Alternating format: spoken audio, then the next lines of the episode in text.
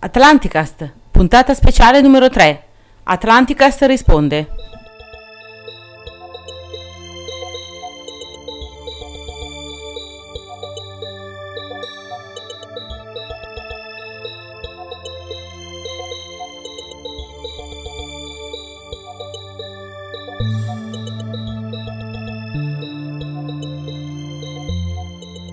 Ciao a tutti, sono Eugenio, un saluto lemuriano. E un saluto atlantideo da Paolo per questa ultima puntata Pre- del podcast prima della pausa estiva. Una Che puntata siamo già in estate speciale. perché fa un caldo allucinante. Sì, beh, era anche ora, visto che quest'anno l'estate si è fatta attendere a lungo. Infatti, infatti, però meglio il fresco dal mio punto di vista. Beh, Vabbè. lascia godere un po' di caldo. A Lemuria era più fresco, io non lo so, qua Atlantide è finita sott'acqua, per cui un'umidità pazzesca, devo dire. Sott'acqua parte, parte Antartide, per cui vabbè, dai. Allora, questa puntata qua è una puntata speciale. Puntata speciale, fatta un po' per dare risposta alle varie domande che abbiamo ricevuto nel corso di questi mesi di intenso lavoro e un po' per ringraziare anche tutti i nostri podcast ascoltatori che ci hanno seguito fin dall'inizio e anche quelli che si sono aggregati nel corso del tempo e che ci hanno seguito fin qui in questa bella, dal mio punto di vista, questa bella avventura che abbiamo intrapreso quest'anno e che proseguiremo dopo, appunto, dopo l'estate con il nostro rientro previsto per settembre. Infatti, la prossima puntata, che sarà la numero 18, pensiamo di metterla online at- attorno al metà settembre. Perché Ma- noi, giustamente tornando dalle vacanze, io a Lemuria e lui... E io ad Atlantide, no, io a Lemuria perché vengo in vacanza Ah, da te, tu vieni ad Atlantide perché vieni. A Yonaguni non ci va nessuno. Eh, Bisognerebbe, ci andare, in degli amici, eh, là, bisognerebbe però- andare in vacanza a Yonaguni. Eh, bisognerebbe avere un bel battiscapo e andare in giro. Vabbè, e quindi metà di settembre. Esatto. Diciamo subito cosa ci sarà al 5 di ottobre. Sì, cominciamo già a buttare i primi Mi sembra che si era detto messaggi, qualcosa. Sì, avevamo già iniziato a parlarne, ricordiamolo perché è un evento importante. Domenica 5 ottobre, quarto convegno in ricordo Memorial Carlo Sabadini, in ricordo di Carlo, nostro amico, che ci ha lasciato tempo fa. Eh, sulle nostre pagine su Facebook, eccetera, potete trovare i video, gli abstract, tutto quello, i report di quello che è successo nei convegni precedenti, Precedenti. con diverse persone di Spico che hanno partecipato. Me compreso. Lui compreso. anche per persone di Spico che hanno partecipato indipendentemente da, da Paolo, vabbè, a parte gli scherzi. Eh, quest'anno ci saranno tre persone, anche qua, di altissimo livello. Assolutamente. Ci sarà Riccardo Magnani, ci sarà Massimo Centini, ci sarà Maurizio Pinkerle.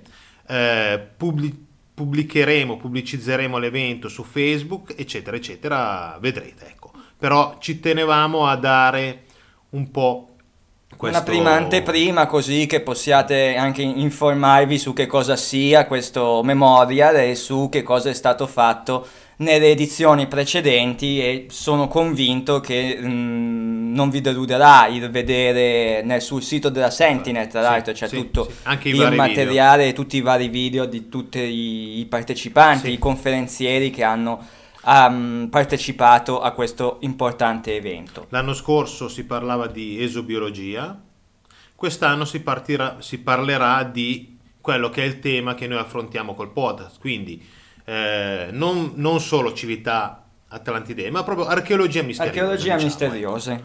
Perché Magnani, conoscete, avete sentito l'intervista che avevamo mandato tempo fa in una delle puntate Sì. precedenti, lui porta avanti discorsi discorso di relativi partiti e delle Partiti, mappe, e Leonardo da. Vinci, barra De Medici, barra Da Vinci, eccetera. Eh, le sue conferenze sono online, andatele a sentire e vedere su YouTube perché meritano. Eh, Maurizio Pinkerle lo stiamo facendo sentire, anche lui Sì. relativamente a tutto quello che ha portato avanti il padre, a quello che sta portando In avanti questa lui, occasione, in piramidi, questa eccetera, puntata eccetera. ci sarà la seconda parte, Seconda della, parte, de- sì. della conferenza, dell'intervista. Diciamo che è una conferenza molto lunga, Sì, ci sono, sono 13 dei parti pezzi. da 15 minuti più o meno ciascuna. Noi abbiamo fatto sentire 4, pezzi la scorsa puntata, ne faremo sentire altri 4 adesso. Vediamo se nella prossima pubblicare il resto oppure no. Andate Ci sono su su, YouTube. comunque ci sono su YouTube, per Ecco. cui potete cercarli. Vediamo a settembre se, avrà, se sarà il caso o meno. Se no venite direttamente alla, alla conferenza da memoria, da quarto memoria e glielo chiedete direttamente. E poi anche occasione, sarà anche occasione per poterci incontrare e fare due chiacchiere prima, dopo, Infatti. durante il, il convegno. E Centini a Rozzano, a Rozzano. Mentre Centini ci sono i video di tutte le tre diciamo, conferenze che ha avuto negli tre scorsi anni sul sito della Sentinel. Non mi ricordo se, se su YouTube c'è qualcosa relativamente a lui, sicuramente lui ha fatto una marea di libri e ci sarà sicuramente qualcosa. ecco. Eh, e poi vi faremo sentire anche noi all'interno del podcast da settembre in Sì, poi delle parti relative a, a quello che lui sta portando avanti, ecco, Certamente. che ha portato avanti negli anni precedenti. Eh, si terrà a Rozzano, stesso luogo dove noi avevamo fatto la nostra conferenza durante il Rozzano in Dedicata al fantasy, sì. dedicata alla parte fantasy e archeologia misteriosa. Eh, sa- sarà lunga Tutta, la giornata, durerà. Diciamo, occhio e croce dalle 10 del mattino, 9 e mezza, 10 del mattino fino alle 7-8 di sera. Eh, poi do- tutti, Sì, i poi dettagli, tutti i dettagli arriveranno in seguito anche in virtù delle, delle varie cose che pianificheremo e verranno organizzate in seguito. Ok. Ehm, titolo, i vari abstract, i titoli delle varie conferenze, metteremo tutto online durante quest'estate e quindi di volta in volta poi le pubblicheremo sicuramente sulla pagina Facebook di Certo. Sugli amici del Giovedì del Mistero, eccetera, eccetera. Sì, Ecco, anche perché è vero che il podcast va in pausa estiva, però per non farvi sentire troppo la nostra mancanza, i gruppi Facebook, il mio sito eh, e tutto il, Sì, ehm, sì. i vari contenitori relativi al, al podcast continuano la loro operatività e la loro azione anche nel corso del mese di come agosto. se non si andasse in vacanza. No, infatti. Tanto adesso con la tecnologia che abbiamo... Dovunque sei, da Marte, da Nibiru o da Atlantide, puoi Devo vedere se continuare. alle Muria prende il cellulare o no. Vabbè. e comunque, a parte gli scherzi, eh, questa puntata è una puntata di risposta alle molte domande. Alcor- alcune domande abbiamo già risposto direttamente Nel alle corso, persone, sì. però alcune erano interessanti da, da vagliare meglio e da eh, da approfondire sopra. un attimo, da ragionarci sopra, ne abbiamo selezionate alcune che oggi vogliamo condividere con voi e condividere anche eh, la nostra idea in merito. Passerei pertanto alla lettura del- delle prime domande Perfetto. con questo utente che ci scrive, io su, con uno pseudonimo, Klingon, molto probabilmente Trekkiano. eh, appassionato Di Star Trek. di Star Trek, il quale si chiedeva se fosse possibile pensare alla civiltà atlantidea agli Anunnaki come agli abitanti del futuro, del nostro futuro, quindi esseri umani in viaggio nel tempo o addirittura in fuga nel loro passato che corrisponderebbe al nostro presente. Questo potrebbe spiegare la loro somiglianza con il genere umano e inoltre mi sembra di ricordare, Klingon lo dice, che anche alcuni ufologi abbiano sostenuto che i grigi possano essere in realtà gli esseri umani del futuro. Allora, è vero, alcuni ufologi, partiamo da quest'ultima parte. A volte si confonde il grigio con la ebe. Sì, Il grigio come razza vera e propria, teorica, come i nordici, come i rettiloidi, i rettiliani, rettiliani, come le mantiche, che- bla bla bla esatto. bla bla. A volte invece il grigio viene visto come un androide, una ebe, entità biologica extraterrestre. esatto. Quindi un qualcosa di artificiale, Sì, comunque. stavo come- pensando che anche in inglese è sempre ebe perché vabbè, sì. ci sta, ok. Eh, quindi un, un qualcosa di creato, in- si pensa dai nordici, come un, eh, un androide, come un, Sì, come un una- robottino che viene, che viene sulla Terra e che fa quello che, che magari il nordico non può fare. Esatto, anche noi siamo stati creati secondo la nostra idea, attraverso però un'ibridazione, quindi comunque eh, una creazione scientifica, ma dotati di certe caratteristiche che i grigi non hanno, secondo la teoria del, invece della Ebe. Per esempio, si dice, come, come l'entità biologica Beh, si, dice che si dice che l'entità biologica non abbia infatti non abbia coscienza, non abbia, non abbia anima, sia un robot, quindi un mero esecutore di ordini. Non dotato, se vogliamo utilizzare dei, dei termini un, un po' così, non dotato di libero arbitrio, quindi sarebbe semplicemente una macchina, né più né meno, un- una, una sorta di androide, di robot, però ehm, con le fattezze di un animale, diciamo così, cioè di un essere vivente. Ma sarebbe senziente o no? E No, questa è cioè, una domanda abbastanza complessa. Si rende conto di quello che fa? Boh, il robot non si rende conto, il robot esegue degli ordini. punto. C'è chi dice, io nel mio libro, c'è chi dice che i grigi, eh, questi ebe, questi grigi intesi come ebe, siano proprio alla ricerca di ciò che manca loro per potersi emancipare.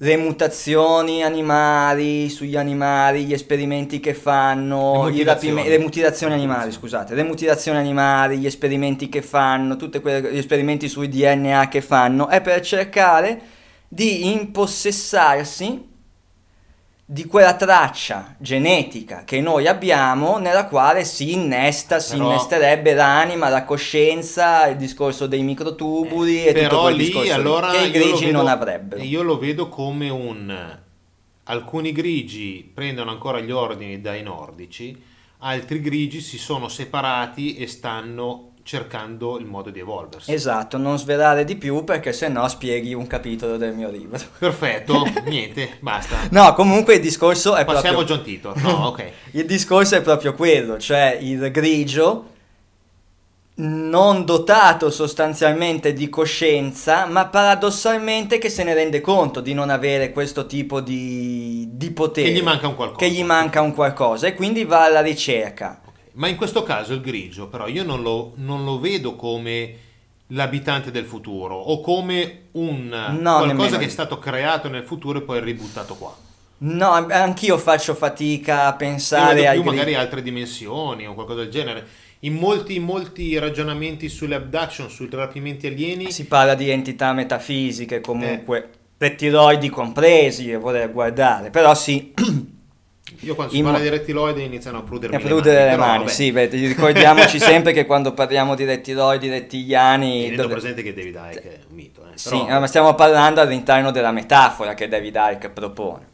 Ma a prescindere da questo, il grigio... per non dilungarci su altre strade, ok. eh, perché- poi è sempre così, Apriremo un altro tema, ma va bene. Magari sarà occasione della seconda serie, quella che cominceremo a settembre con il proseguo del podcast, magari entrare di più anche nelle tematiche di, di attualità, seppur collegate Sì, sì, sì. al periodo antidiluviano, perché ricordiamoci che il collegamento c'è sempre. Ma per tornare ai grigi, io non li vedo come, come viaggiatori nel tempo, anche perché il viaggio nel tempo io non lo vedo come Cioè, quello tradizionalmente... Anche, per rispondere alla domanda qua, E quindi anche- neanche gli abitanti di, di Atlantide né gli Anunnaki. Non riesco a vederli come viaggiatori del tempo, ma più che altro perché io non intendo il viaggio nel tempo come quello tradizionalmente eh, conosciuto, quello che ci hanno fatto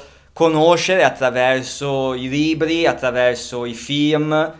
La mia generazione si ricorderà la trilogia di Ritorno al futuro con Ok. Michael J. Fox, piuttosto che eh, i libri che sono stati fatti, numerosi romanzi che parlano dei, dei viaggi nel tempo. poi tutte le puntate di Star Trek e di altre serie televisive, film, dove però lì c'è sempre un... eh, se uno ci va a ragionare bene c'è sempre un qualcosa che non quadra sul discorso linee temporali parallele che si Sì, soprattutto eh, molto spesso infatti all'interno proprio del film o del romanzo si fanno riferimento a questi paradossi, anzi in Ritorno al futuro il paradosso di chi viaggia nel tempo modifica il, il passato dei suoi genitori o dei suoi- e rischia quindi di compromettere la sua esistenza nel futuro. Tutto il film è basato Su su questo, su questo paradosso, paradossi reali studiati dai fisici. Sì. Che si interrogano sul viaggio nel tempo. Infatti io non immagino il viaggio nel tempo viti e bulloni con la DeLorean che torna indietro nel mio passato. Io mi immagino il viaggio nel Con tempo... la macchina del tempo. L'altro giorno stavo vedendo un episodio di Big Bang Theory dove Eh, c'era la macchina del tre, tempo. Vabbè, il morlo che c'è. Ok. Quindi non viti e bulloni. No, non viti e bulloni, pur non escludendo la possibilità di un viaggio nel tempo, che si tratta di un viaggio dimensionale, perché il tempo è una dimensione. Allora, quando io viaggio nel tempo, non sto viaggiando sulla medesima linea temporale conosciuta, nella quale mi sto muovendo adesso, ma è come se mi traslassi in un'altra linea temporale all'interno di un universo che non è universo, ma è multiverso. Multiverso. E quindi sto andando in vista un'altra ter- temporale. Diciamo temporale non solo, dal punto di vista dimensionale, il tempo in quanto dimensione Sì, sì, sì. questo permette di superare voler- a voler guardare il paradosso del nonno, che è uno dei paradossi che impedisce teoricamente, matematicamente, cioè il viaggio, nel, il viaggio nel tempo. Perché? Perché è vero che io torno nel mio passato, ma qualsiasi modifica io faccia nel mio passato non interagisce con il mio futuro. Semplicemente crea un futuro diverso, Diverso. quindi si biforca la linea temporale.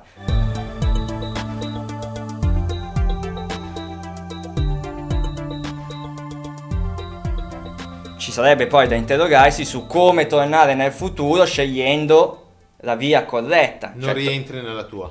Secondo me non rientri più nella tua. Ma per... provo magari a spiegare meglio questo concetto con un esempio videoludico attraverso i videogiochi. Ok. Non so se avete mai giocato, se conoscete giochi come Civilization, Age of Empires, dove sì, tu sì. comandi degli omini che fanno la loro, la loro vita e tutto Ok. quanto. Ha, questo gioco ha uno sviluppo temporale.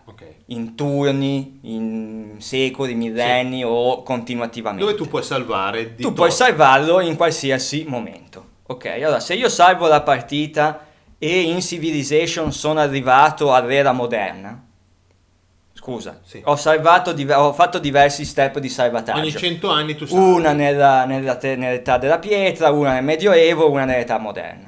Ok, ho fatto questi tre salvataggi, non sovrascrivendoli l'uno con Sì, l'altro, quindi sono tre, tre salvataggi salvataggi separati. Ok, ora sto giocando nell'era moderna. Siccome non mi piace che cosa sta succedendo, che sto per perdere, allora faccio, cosa faccio? Torniamo indietro. Torno indietro e riparto da lì. Benissimo. Quindi salvo la partita nell'era moderna, Ok. di nuovo, torno indietro, mi carico quella nel medioevo e riparto da lì. Con Da una qui- linea temporale diversa. Da qui avrà una nuova dimensione, una sorta di, eh, di- di universo parallelo. Ok. Benissimo.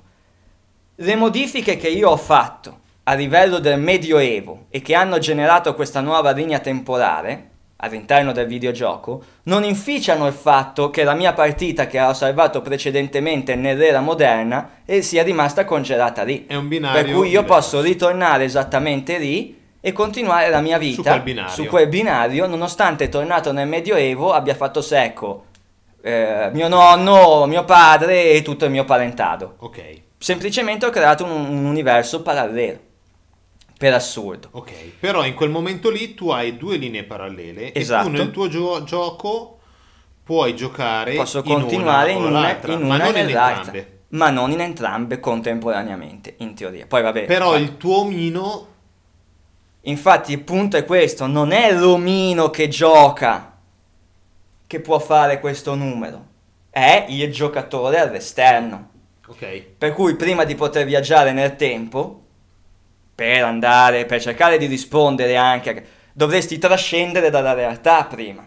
A questo punto puoi E allora, se, puoi ma andare allora- su linee parallele diverse. Qua- ma non allora non- ste- eh sì, però sei trasce- però sei trasceso dalla realtà, sei arrivato, per come la intendiamo noi, al livello di registro akashico. Però allora non sei più partecipante al gioco, non sei l'anunnaco che ha bisogno di creare un'ibridazione o quant'altro. Sei diventato altro. Sei un'entità No, sì, metafisica ok, a tutti mi- gli quando effetti. tu parli di, tra- di trasceso mi viene in mente Gesù sul Monte Tabor. E questa qua te la butto lì così. Eh, quella me l'hai buttata Perché dopo tu buttata bene. dici, e allora non sei l'annunaco che ha bisogno dell'ibridazione. No, a quel punto hai Allora raggiunto Gesù- un livello superiore di, di consapevolezza e di conoscenza, sei arrivato al registro, al registro akashico, ma lì sei, tra- cioè sei passato dal fisico al metafisico, sei arrivato addirittura al terzo piano, per come, de- per come l'ho descritto io in visione allargata, nell'articolo visione allargata del fenomeno UFO, sei arrivato al terzo piano, cioè hai raggiunto, tra virgolette, il programmatore dell'universo olografico nel quale tutti ci muoviamo noi, gli Anunnaki e anche gli abitanti del metafisico, perché fisico e Allora, metafisico fa parte dello stesso universo olografico. Guardatevi, tredicesimo piano. Ecco, sì. Punto, non diciamo altro. No, perché fare spoiler. spoileriamo, spoileriamo tutto. Ne avevamo già parlato forse anche in precedenti. Sì, beh, è uno dei film, un- uno dei film che un appassionato di queste tematiche non può esimersi dal guardare, secondo me. Quindi per questo motivo, per mm, concludere rispondendo quindi a Klingon, l'idea è affascinante, non è detto che sia, che Sì, no, sia ma vera la nostra, nostra- che sia vera la nostra e che sia sbagliata la sua, anzi potrebbe essere l'esatto contrario, ma no, io non immagino gli Anunnaki o gli, Atra- o gli antichi Atlantidei come viaggiatori nel tempo. Quindi John Titor non era un annunaco. Ok, bene. No, John Titor non era un Annunaco, anzi ti Anzi, dirò di più. ma magari sì.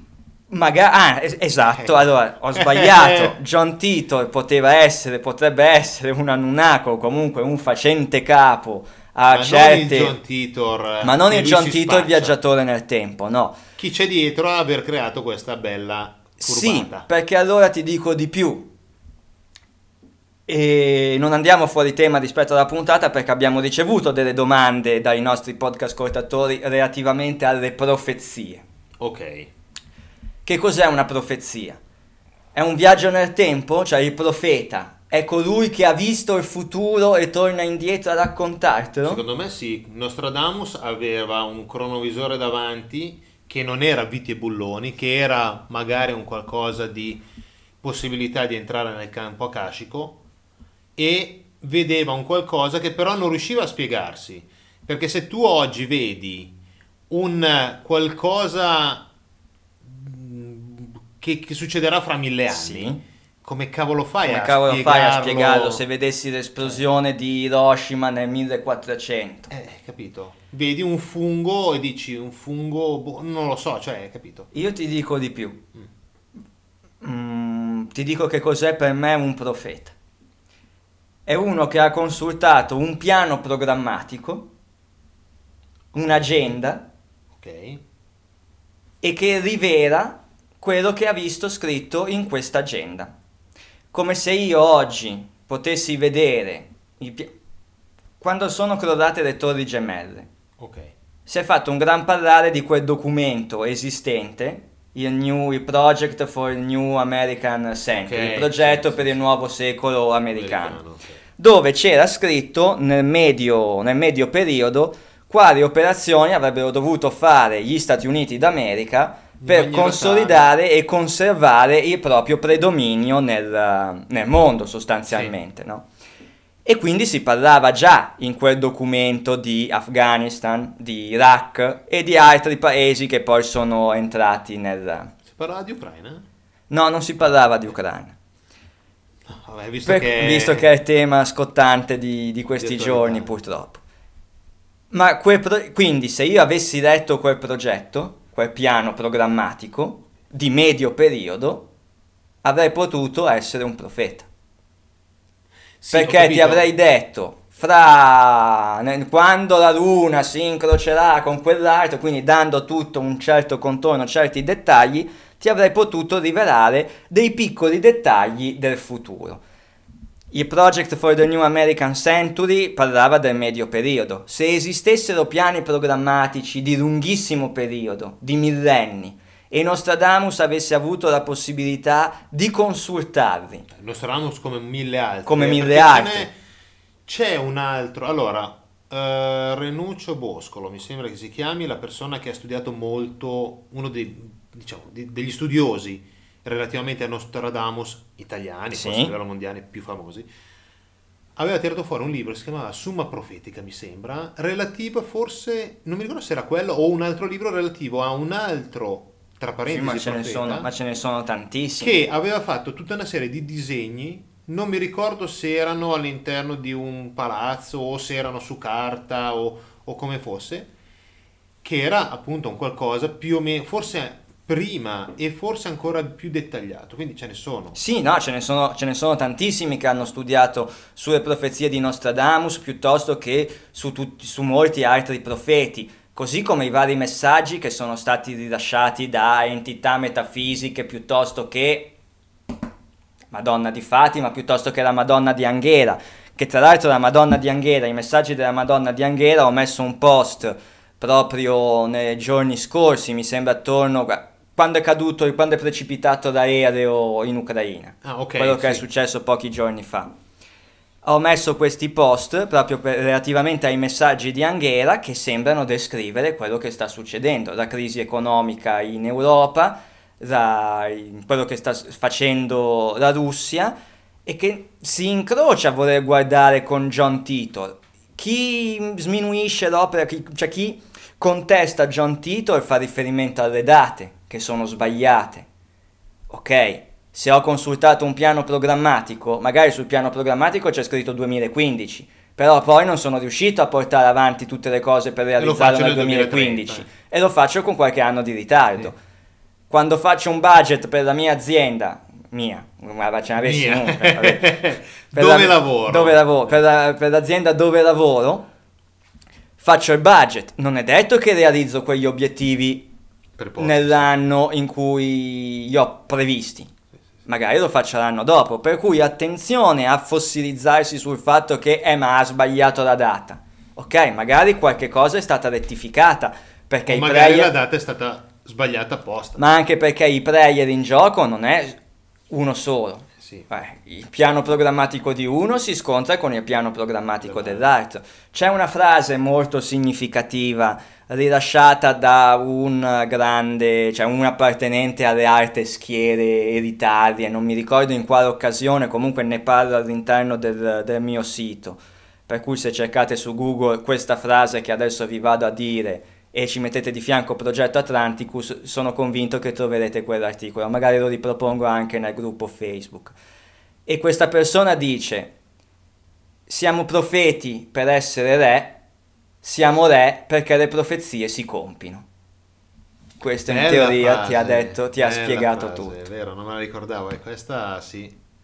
Siamo re perché le profezie si compino, siamo profeti per essere, essere re. re. Quindi è un continuo, è ricorsivo il discorso. Ok. Se la suonano e se la cantano da ecco soli. appunto, ok. Questo per rispondere alle domande che abbiamo ricevuto sulle profezie.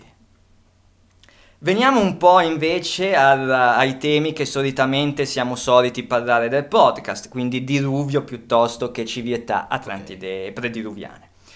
Riccardo, 22 anni, ci scrive da Taranto e dice molto spesso parlate di diluvio, ma non riesco a capire nelle puntate in cui ne avete parlato se facciate riferimento alla catastrofe che capitò nel Mar Nero all'innalzamento delle acque degli oceani, alla fine della glaciazione di Wurm o addirittura a un cataclisma occorso su Marte. Cioè sostanzialmente, sì, noi parliamo di diluvio, di diluvi ce ne sono stati tanti, Sì, infatti. Come di catastrofi ce ne sono state tante. come di catastrofe ce ne sono stati tanti. Eh, Meris, Sì, è lui che sì, ehm, sì, sì. ha approfondito il discorso dei tanti cataclismi che sono occorsi nell'area mediterranea più, più che altro. Perché bene o male, poi magari adesso... vabbè, Vai, vai. Mm. Che cosa? No, no, No, vai, no, vai. stavo dicendo, cioè, noi abbiamo sempre ragionato sul discorso dell'innalzamento delle acque e quindi della fine della civiltà atlantidea, tra parentesi, a quello che era successo più o meno 12.000 anni fa. Esatto. L'articolo sul primo libro dei De Angelis spiega molto bene dal punto di vista scientifico eh, i vari gruppi di ricerca che hanno trovato tutta una serie di prove scientifiche per dire ok, è successo 11.000, 12.000 anni fa che è caduto un meteorite, che è arrivato, che si è, diciamo, le tracce di questo meteorite vanno da metà America fino al Belgio, per cui quello, Qualcosa è successo. ecco, quello lì ha creato quello che noi vediamo come diluvio. e quindi innalzamento delle acque. Però e quindi fine detto... della civiltà atlantidea e anche fine della glaciazione di Wurm, perché in quel caso i due sono coincidenti. Però dopo ci sono state diverse, magari nelle varie zone del mondo, dei diluvi tra parentesi. Delle catastrofi locali. Eh, cioè diciamo che quando noi facciamo riferimento al diluvio contestualizzandolo con la fine della civiltà atlantidea, civ- delle civiltà sì. prediluviane, facciamo riferimento a quello occorso 12.000, 13.000 anni fa, comunque in, to- in quell'intorno di, di, tempo.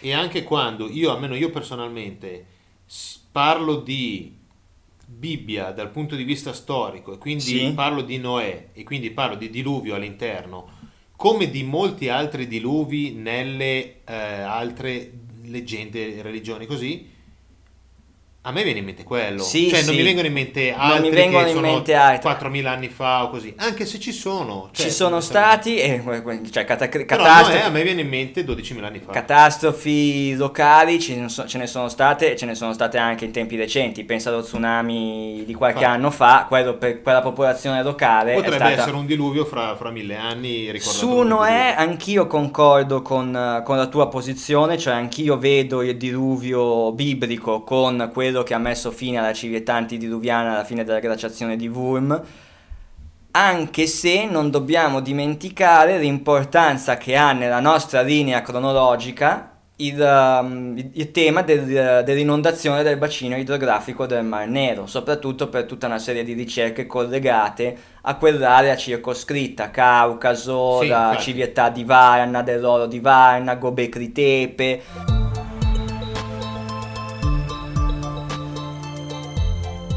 Piuttosto che una ricerca che ho iniziato, ho intrapreso proprio recentemente sull'impero dei Khazari in Caucaso.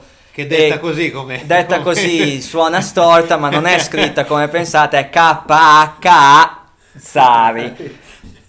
È, è, un tema abbastanza delicato e scottante per cui magari ne parleremo più avanti in futuro perché ci sono diverse ripercussioni anche con, te- con la cronaca attuale. Ecco. Sarebbe bello prendere un battiscafo e andare nel Mar Nero sotto. E io credo che ci siano molte cose...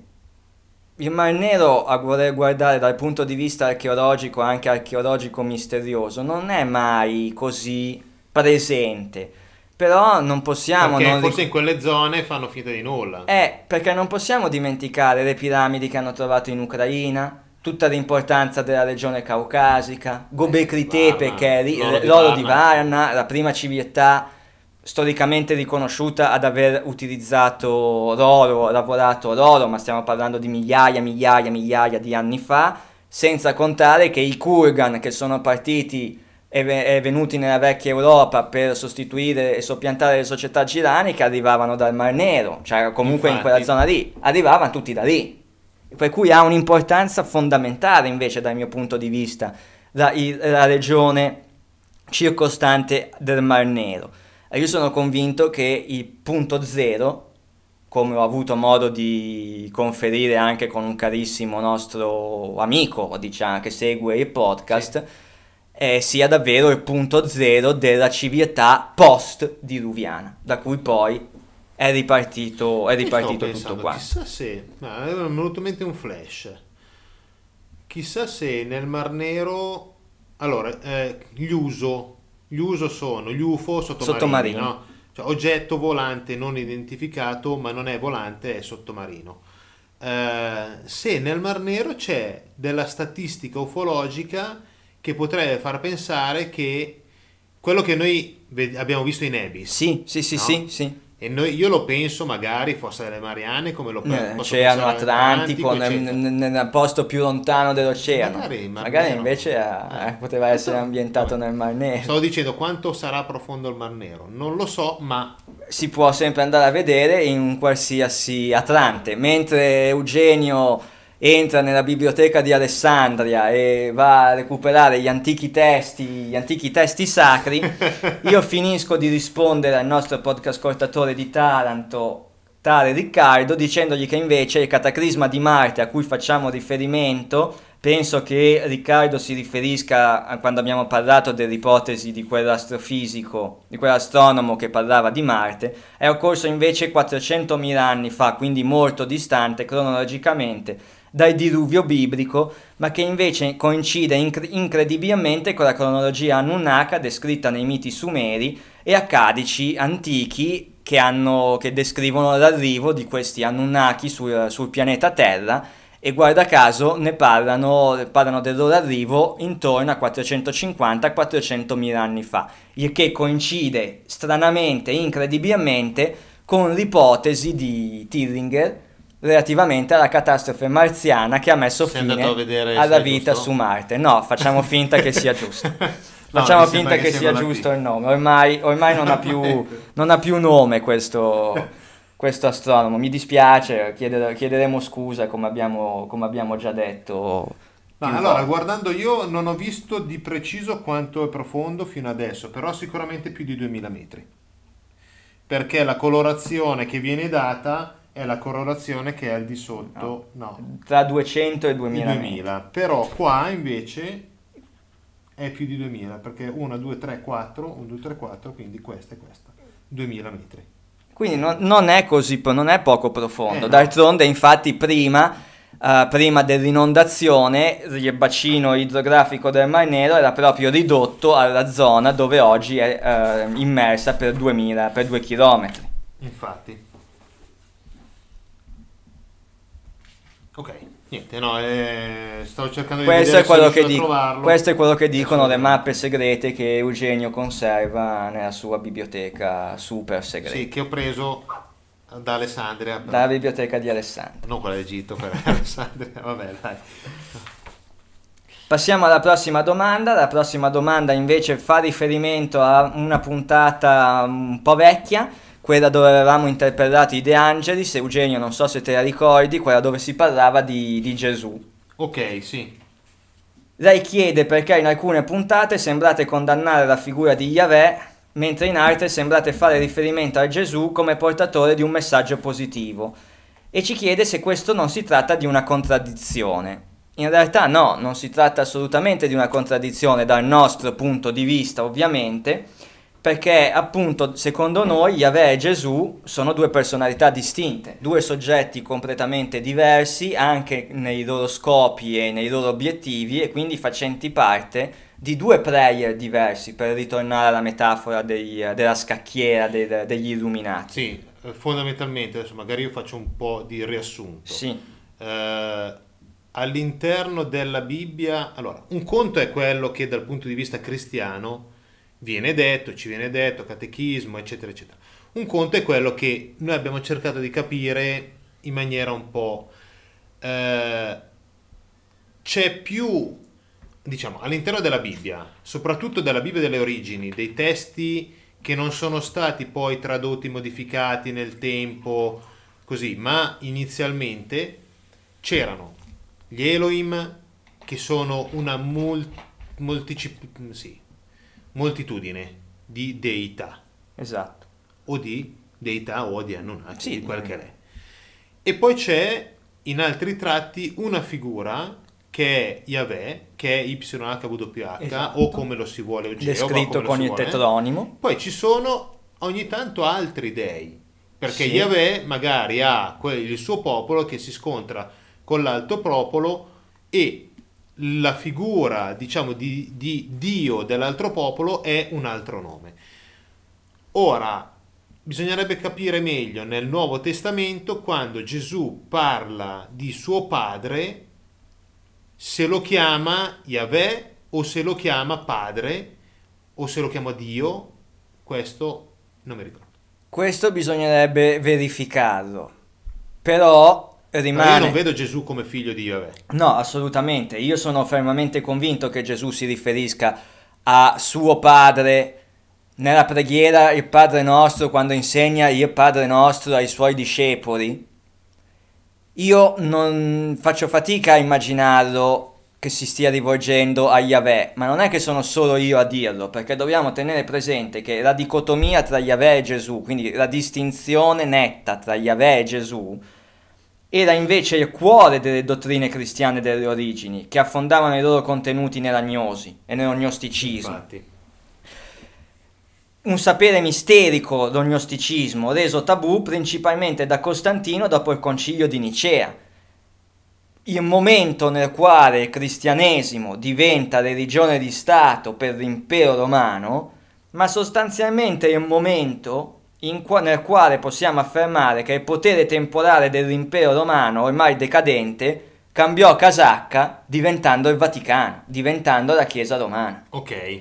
Questo storicamente, anche se nella storia tradizionale non viene mai insegnata, ma la figura del pontefice romano, il Pontifex Maximus, esisteva già nella gerarchia dell'impero. Semplicemente con Costantino, con lungimiranza, anticipando di un secolo, eh, comprendendo con un secolo di anticipo il destino dell'impero romano, riuscì a riunire il potere spirituale con quello temporale, realizzando il sincretismo tra religione pagana ok. e religione cristiana. Infatti Sì. tutte le basiliche cristiane sorgono su antichi templi pagani, eccetera, eccetera, eccetera. So- storicamente questo ha permesso il mantenimento del potere da parte di certe famiglie dell'aristocrazia romana. E attenzione, non è un riferimento a caso queste certe famiglie dell'aristocrazia romana, Ok. perché poi sono quelli che sono diventati la nobiltà Ah, ok, sì. e che poi con l'arrivo anche dei barbari si sono incrociati. Insomma, è una storia un po' lunga. Ok. Quindi il mantenimento del potere da parte di queste certe famiglie anche dopo l'arrivo dei barbari e dopo la caduta dell'impero. Dove? A Roma. E cosa è rimasto a Roma dell'impero romano? La Chiesa di Roma, la Chiesa Eh, romana. Sì. Eh sì, sì. Per cui questa è la parentesi storica sul ruolo di Costantino del concilio di Nicea e perché sono state eliminate tutti quei riferimenti all'agnosticismo, alla- cioè è stato un po' riadattato il messaggio cristiano, un po' tanto riadattato, di modo che da un significato prettamente spirituale, quello del Nuovo Testamento di Gesù, si arrivasse invece alla giustificazione di un potere temporale, quello della Chiesa di Roma, finalizzato al mantenimento dello status quo, del potere, della, della, mm, come si dice, dell'autorità, Dell'autorità. ok. dell'autorità dell'impero che poi è diventato il Vaticano, Sì, sostanzialmente. In questo modo abbiamo perso di vista il reale profilo di Yahweh, descritto come demiurgo dai primi cristiani. Quindi non ti sto parlando di, ehm, di paganesimo, ti sto Sì, no, parlando no, di infatti, o cristianesimo. È il cristianesimo degli gnostici, Delle cristianesimo origini. dei- delle origini, è il cristianesimo dei catari. Ok. Infatti, beh, alla fine... Infatti, domandiamoci perché. Ma avendo perso, reale, abbi- abbiamo avendo perso di vista il reale profilo di, di Yahweh, diventa più facile confonderlo poi con la figura di Gesù. Ma Yahweh nell'Antico Testamento, lui stesso si autodefinisce un Dio geloso e vendicativo, che non esita a ordinare al proprio popolo di sterminare interi popoli nemici. E qua andate su YouTube e ascoltatevi I De Angelis. di De Angelis e di Bibbio. in merito. Esatto. Per cui Yahweh e Gesù per noi non è una contraddizione, perché sono due personaggi diversi e per utilizzare la metafora della scacchiera degli illuminati, Gesù corrisponde al player B, infatti vuole insegnare qualcosa a qualcuno, mentre invece Yahweh corrisponde al player C.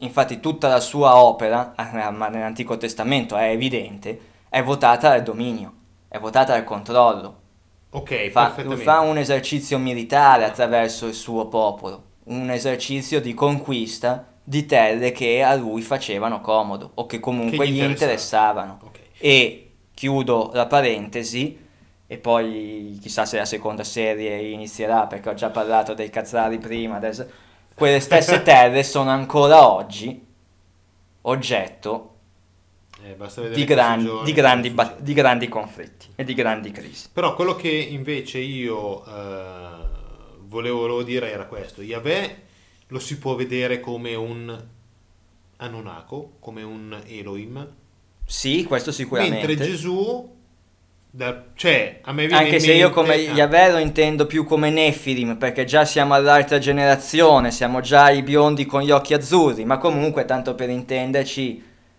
Ah, e mi E invece io siamo Gesù già- lo vedevo come Nefilim, No. mentre, mentre, mentre Per me anche Yahweh lo vedevo come uno della crica degli Anunnaki. sì beh, ma i Nefilim sono i figli degli Anunnaki. Sì, ho capito, però non sono Anunnaki.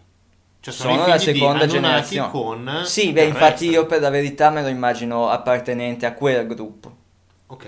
No, no, io- Però que- queste sono un po' congetture, nel senso che la ricerca in, questi- in questo termine va avanti per capire se Yahweh sia un Elohim eh, di primo, pe- di primo pero, diciamo così, di prima Di stirpe livello, primo- o di seconda stirpe. Cioè prima del fatto che i figli degli dei si unissero ai figli dei- eh, ai- alle figlie degli uomini. E quindi Gesù sarebbe un figlio di un Nefilim. Ah, adesso qua si... Adesso que- Con... eh, No, non ibridazione, come si chiama? Con Inseminazione artificiale. inseminazione Tutti, se, se vogliamo uscire dalla Sempre metafora che sia esistito simbolica. Gesù. Sempre che ce Ma, ne sia ehm, stato solo uno. Sempre che sia stato sempre solo uno, sem- però comunque quello che viene descritto quando si parla della, della nascita, adesso non, non vorremmo diventare blasfemi offendendo la sensibilità di, di- di qualche podcast ascoltatore fedele, ma per me la nascita, come viene descritta la nascita di Gesù, si sta parlando di un'inseminazione artificiale, Sì, nato da una vergine, Sì. però vabbè. Attualmente si può fare. Ok.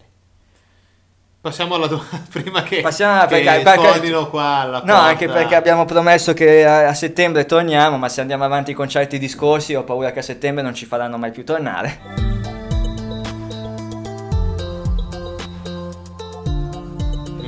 Abbiamo parlato della scacchiera degli illuminati, allora mi sembra giusto rispondere a un semplice curioso, come lui si definisce e come si identifica nella mail che abbiamo ricevuto.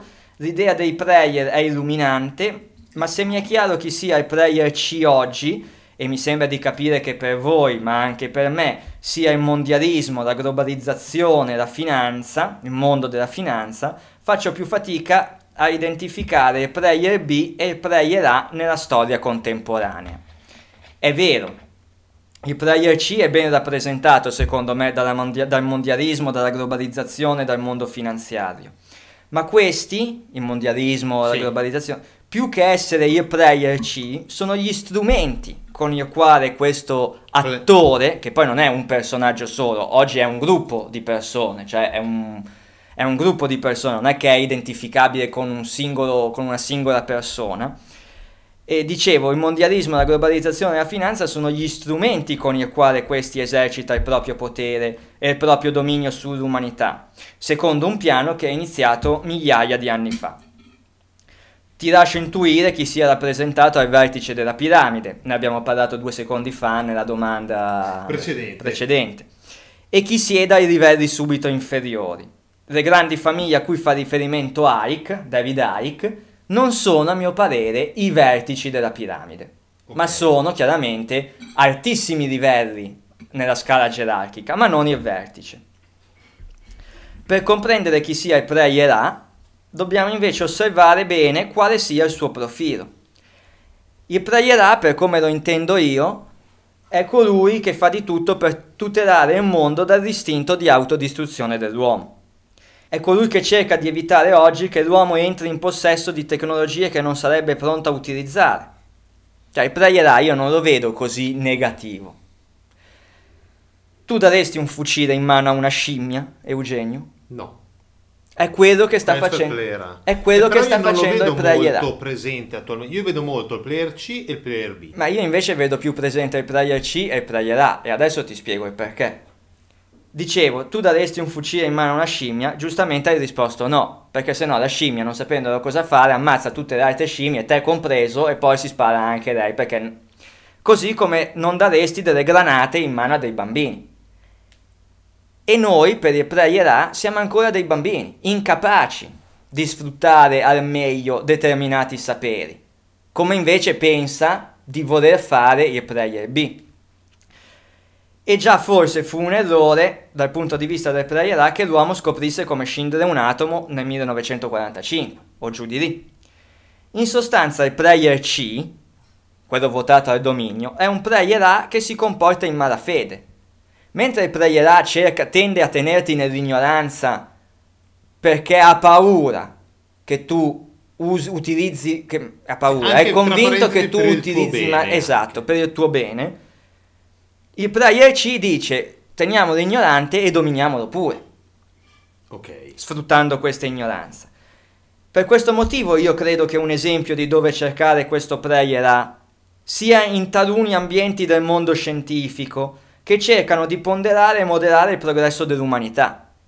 I cosiddetti Quindi un- scientisti... un, Leonardo da Vinci, tu lo ve- io- che io vedevo come player B, tra- non lui, però, cioè, eh, tra parentesi, Mm. tu invece lo vedi come un player A perché dici sì, No. gli diamo qualche idea, però non troppa. No, il Leonardo da Vinci della situazione è sicuramente un player B, perché infatti voleva inseg- ha, ha insegnato qualcosa, ha permesso il progresso del- dell'umanità, Mentre anche il- attraverso, se tu, se tu pensi, nei suoi disegni c'era la rappresentazione di un carro armato. Poi non è stato realizzato, però lui sarebbe stato pronto, se avesse, avuto, se avesse potuto, se avesse avuto le possibilità di farlo, avrebbe dato un carro armato alla- alle sue, ai suoi capi, diciamo Ok, così. ok. Così come il volo, voleva fare la macchina volante, precorrendo di secoli l'avvento della mentre tu macchina dici, volante. il player A per paura Il non avrebbe mai dato il carro armato. il player A non l'avrebbe avrebbe detto, neanche sì, fatto vedere. Iniziano a sparare a destra mano. Esatto. Infatti i cosiddetti scientisti, quelli che spesso critichiamo, che a volte critichiamo nelle nostre puntate e spesso io critico all'interno del gruppo Facebook e del forum di cui faccia pa- faccio parte per il loro approccio dogmatico, non è detto che siano sempre in malafede. Continuerò a condannarli, mi spiace, Ok. perché Però- io come filosofia, come pensiero sono più vicino al player B, ma capisco, cioè posso capire, posso comprendere le motivazioni che a volte stanno dietro il cercare di nascondere, cercare di celare determinati saperi. Sì, dire per adesso è meglio che... Per adesso è meglio di no.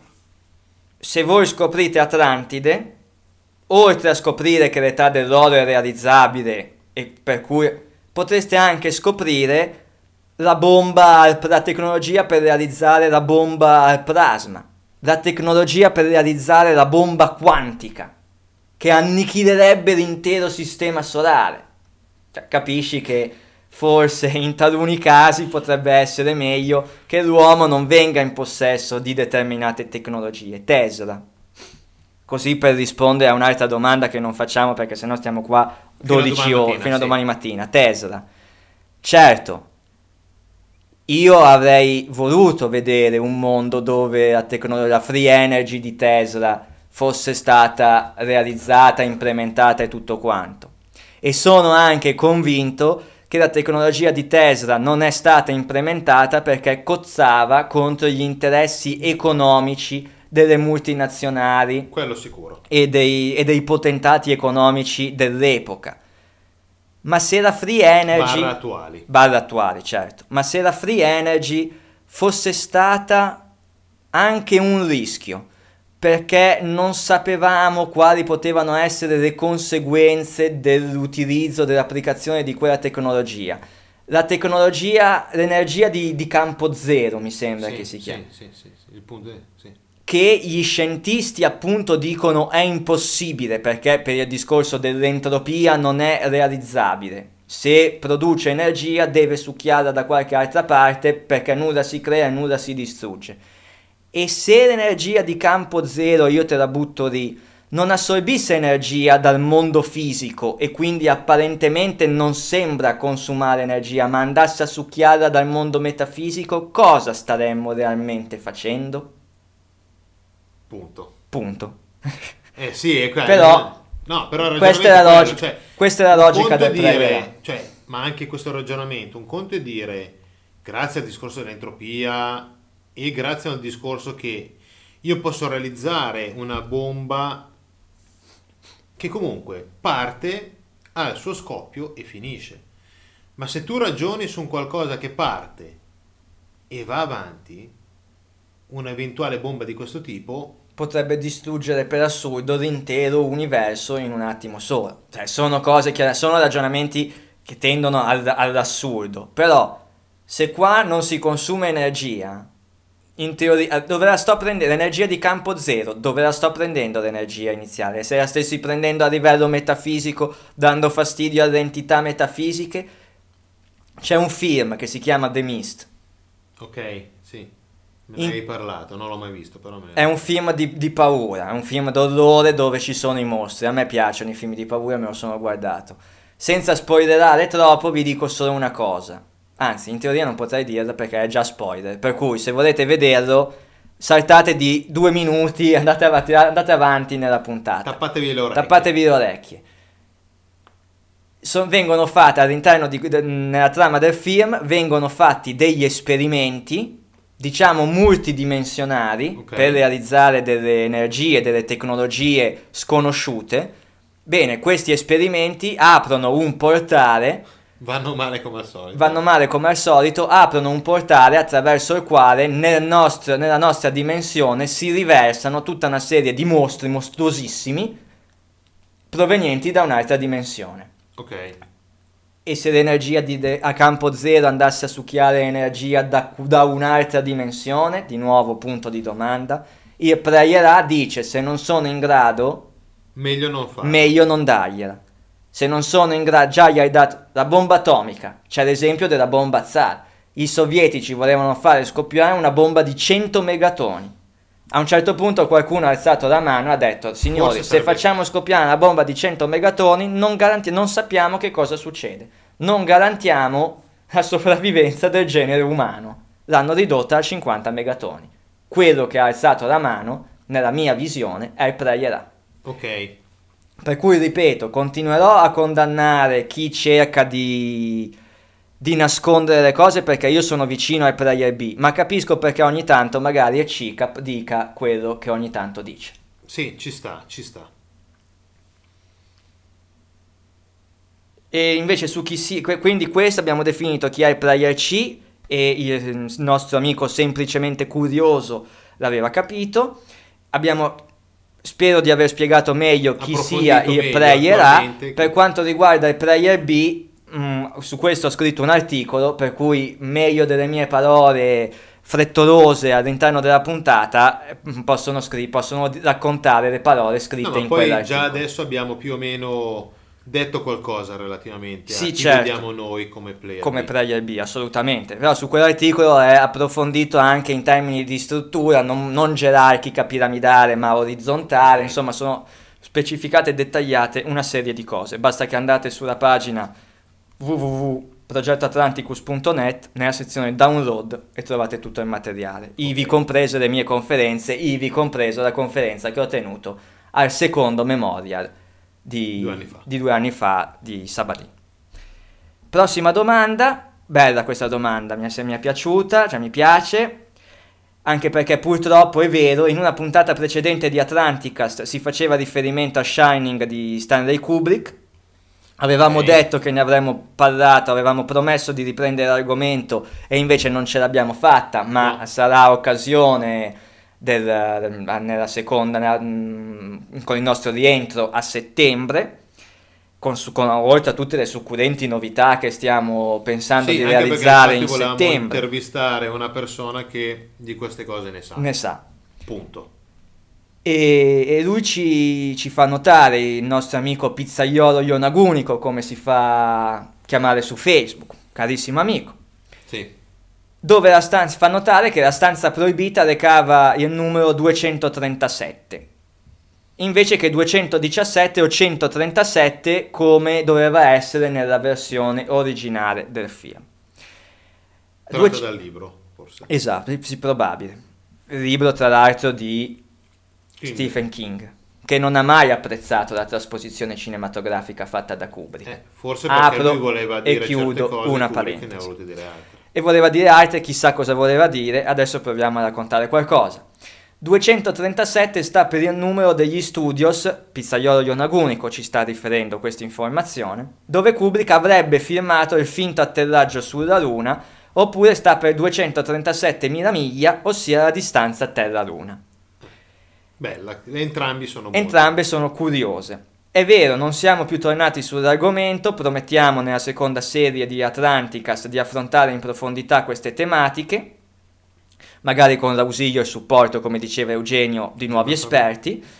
È un progetto che io e Eugenio abbiamo in mente di realizzare, per ora non anticipiamo nulla. Anche perché su Kubrick, Kubrick, ce ne sarebbero di cose da dire. Bisogna tenere gli occhi Eh, sempre, sempre... molto, molto aperti, Esatto. come abbiamo già detto in passato. Relativamente a Shining, consiglio la visione di un film documentario che si intitola Room 237 ed è un documentario del 2012 diretto da Rodney Asher. La pellicola, la pellicola include spezzoni tratti da Shining, ma anche da altri film di Kubrick, non so se c'è anche l'ultimo. Ok. Insieme a discussioni di vari esperti e fan del regista. Il documento è suddiviso, questo documento è suddiviso in nove parti, ogni segmento del quale è incentrato su diversi elementi che lascerebbero supporre la presenza di indizi nascosti, volutamente o inconsciamente da Kubrick, circa tematiche complottistiche presenti nell'opera, in particolar modo relativi all'annosa questione del falso allunaggio, ma non Eh, solo sul falso allunaggio. Per esempio, le continui liti tra Jack Torrance, il personaggio rappresentato da Nicholson. Nicholson, e la moglie sul lavoro di lui rappresenterebbero le giustificazioni di Kubrick sul motivo dell'obbedienza agli ordini del governo. Quando lui litiga con la moglie Ok. dicendo gli ho firmato un contratto, tu non sai cosa vuol dire firmare un contratto. Non Ok. sai cosa vuol dire firmare un contratto. Puntini, puntini, ok. Aperta e chiusa la parentesi, dipende da con chi lo firmi questo contratto. Eh, infatti. Probabilmente non sai con chi ho firmato questo contratto, Giusto, giusto. caro il mio Kubrick. La stanza 237 sarebbe in realtà la stanza della luna, la Moon Room. Infatti, la moquette del pavimento riprenderebbe la geometria della base da cui è partito l'Apollo 11, ma non solo, c'è una scena del bambino che ha la maglietta proprio Eh, sì, Apollo sì, sì, 11, sì. il, go- il gorfino. Per cui sì, effettivamente molte- molti riferimenti di quel tracce, film. cioè le si guardano e, e si- uno dice non è possibile che sia... Ci sono tantissimi riferimenti che non possono essere coincidenze, cioè voglio dire, il bambino col golfino Apollo 11 e tutto, cioè, non rimetti a caso, un regista non rimette a caso, è suo il film.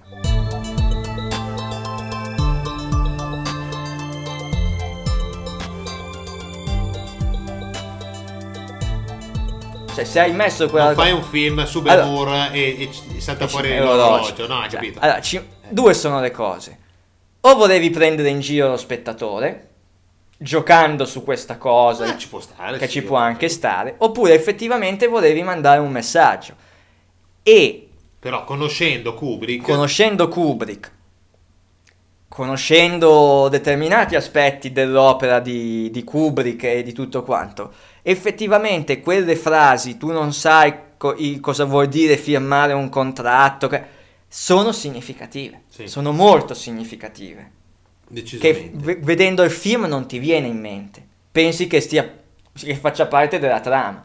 Forse, ti sta rive- forse Kubrick in quel momento ti sta rivelando qualcosa di più. Eh sì, è la, è la visione parallela del film. ti sta rivelando qualcosa di più su lui stesso. È lui Su che ha quello che firmato un contratto con qualcuno. Cioè Che poi questo patto. contratto l'ha stracciato quando ha fatto l'altro film. e- Esatto, esatto, e si è esatto, visto come è esatto. andata a finire. come è andata a finire. Tutto questo senza dimenticare la potenza dei numeri 23 e 7 nella simbologia e nella numerologia. Ok, ok. perché il 23 e il 7, che sono le due cifre che compongono la stanza 237, sono da sempre, insieme all'11, tre dei numeri principali che compaiono sempre nelle vicende legate agli illuminati, a, no, le torri gemelle sono cadute un L'11. giorno 11, l'attentato in Spagna dei treni, giorno 11 È vero, è vero. e anche il 23 eh, è molto significativo e molte date di determinati eventi ricadono sul discorso 23. Un anonimo ci chiede perché secondo noi la verità non venga rivelata. Bella domanda.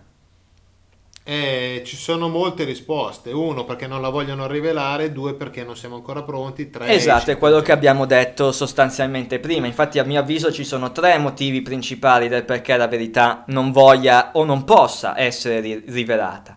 Una sicuramente di carattere socio-economico, Ce ne forse. sono quattro. Una che noi non lo sappiamo, altrimenti la riveleremo. Ah, beh, sì. È, è la, è la zero. Beh, sì, sicuramente. Beh, ma penso che anonimo si riferisse in generale, non rivolto a noi, a meno che non, fosse, a meno che non sia convinto che noi siamo Abbiamo- realmente custodi della verità assoluta. Beh, non è Abbiamo la così. biblioteca di Alessandria, Abbiamo la però- biblioteca di Alessandria, Abbiamo però Shamir, eh, però, abbiamo tutte eh, cose, però la verità, anche se no non faremmo ricerca. E, se- in realtà perché la verità non viene rivelata? Perché se no noi non possiamo fare più ricerca. E No, non vabbè. possiamo fare più podcast. E non possiamo fare più il podcast. Vuol dire che che non lo sappiamo ancora quale sia la verità. La prima è di carattere sicuramente socio-economico, tornando alla domanda. Ovvero, se Atlantide e l'età, fo- e l'età dell'oro fossero esistiti veramente, come abbiamo um, ripetuto più volte all'interno del podcast, cosa ci impedirebbe di realizzare nuovamente quell'utopia? E se si scoprisse che l'economia di quel tempo fonda- sia fondata sul modello delle società giraniche e dell'economia del dono, ed era fattibile. ed era fattibile, cosa ci impedirebbe di realizzarlo nuovamente oggi. Per cui la prima è di carattere socio-economico a tutela dello status quo. E questa, secondo me, viene vista molto poco. Sì, Diciamo, eh, andando a leggere libri, andando a leggere articoli, sentendo conferenze così, quando si parla del come mai non vengono svelate certe cose, il discorso socio-economico dell'età dell'oro no, non viene Non toccato. viene Viene toccato toccato tanto. semplicemente il fatto che se no si, ris- si dovrebbero riscrivere i libri di storia. Ma il problema non è riscrivere i libri di storia, il problema è il contenuto dei libri di storia. La storia ti insegna che hai bisogno di una gerarchia, di un capo, di guerre per le risorse, infatti, ai tempi recenti di economia, di banca, di finanza, di libero mercato, eccetera, eccetera, eccetera. Per cui non è il problema di riscrivere i libri, il problema è di dover scri- riscrivere i libri dicendo che questa realtà fa schifo e potrebbe essere sostituita con una migliore. Quindi quella migliore è meglio che non esista. Perché sennò tutto il sistema gerarchico di poteri politici, ma soprattutto economici, oggi verrebbe a cadere come un castello di carta nel giro di due secondi. Ok, a me sta venendo in mente, non so se le, le altre due... Dai, vai avanti, poi dico io ti dico un'altra che mi è venuta in mente adesso. Ok, eh, la seconda è... Ricordati, Indiani America, sviluppo tecnologico. Ok, va bene. La seconda è di carattere religioso. Se si scoprisse che siamo un prodotto scientifico di altri esseri simili a noi, crollerebbe immediatamente l'antropocentrismo su cui, su cui si fonda uno dei pilastri di controllo dell'intera umanità, ovvero la strumentalizzazione della religione e l'idea tradizionalmente intesa di, di Dio. Sì, sì. E allora, interrogandosi sulla vera natura di Dio, l'uomo potrebbe riscoprire la verità in merito, in merito a temi come la coscienza, come l'universo olografico, come la natura del dove siamo. La vera natura. sì, Ok, sì. quindi ci potrebbero rispondere a Chi quelle siamo, ataviche siamo, domande: sì. chi siamo, dove siamo, dove, siamo cosa- dove andiamo e cosa facciamo. Le cui tre risposte Un non fiorino. le cui tre risposte non le devi conoscere, perché finché non le conosci sarai manipolato dalla- dal potere religioso in questo caso. Il terzo motivo, l'abbiamo accennato qualche minuto fa, ed è di carattere tutelare. Potrebbe esserci una censura da parte di quello che chiamo playerà per impedire che una umanità ancora squilibrata entri in pos- squilibrata intendo che non equilibrata. sì, non equilibrata, il 10% della popolazione consuma il 90% delle risorse, solo questo dovrebbe fare capire l'efficienza del nostro sistema economico, che non funziona. Che noi siamo qua a parlare perché Che funziona fortunatamente... perché vogliono farlo funzionare così. Sì, perché noi siamo qua a parlare perché fortunatamente facciamo parte di quel 10%, ma volendo guardare a livello universale non puoi ritenerlo giusto, equo ed efficiente che il 10% delle persone consumi il 90% delle risorse, perché poi nel piccolo quel 10% di persone che siamo noi all'interno di questo 10%, l'1% delle persone ha il 99% della ricchezza. Infatti, è per cui è tutto un sistema così. Per cui un'umanità, eh, evitare quindi che un'umanità squilibrata entri in possesso di tecnologie potenzialmente letali per l'intera vita sul pianeta, consci di ciò che accadde alla civiltà prediluviane e la fine che fecero. Perché il player A sa, a mio avviso, che cosa è successo ad Atlantide e Emu quando hanno cominciato a tirarsi le bombe atomiche l'una addosso all'altra, mettendo fine a tutto il discorso. Vedi Mojodaro, vedi... Sì, sì, sì, vedi... Per cui, consapevoli del casino che magari loro stessi, questi Elohim, questi primi padroni, hanno combinato sul pianeta, dicono l'abbiamo fatto noi, figurati se glielo diamo a loro. Potrebbe essere così. Tra l'altro sto guardando proprio in questo, in questo periodo quel cartone animato che ogni tanto accenno, ah, okay. il mio eh, anime preferito di quando ero ragazzino, Nadia e il mistero della pietra azzurra e questo cartone che ora riscopro con immenso piacere, perché quando l'ho visto la prima volta ovviamente non è che ero così avverso a determinate tematiche, anche se sono sempre stato appassionato, quindi quando parlava di Atlantide ciao, andavo in brodo di giuggiole, come si dice, ma oggi lo rivedo con la consapevolezza di un adulto, con la maturità di un adulto e vi riscopro nel, nell'intento dell'autore molti, molti messaggi che all'epoca chiaramente non avevo corto. Okay. E questo anime è molto eloquente in questi, relativamente a questi aspetti, cioè dei tre player. Ritroviamo anche lì i tre player. E sarebbe stato eloquente soprattutto nel finale, perlomeno se avessero lasciato la versione originale dell'autore invece di sostituirla con una più soft.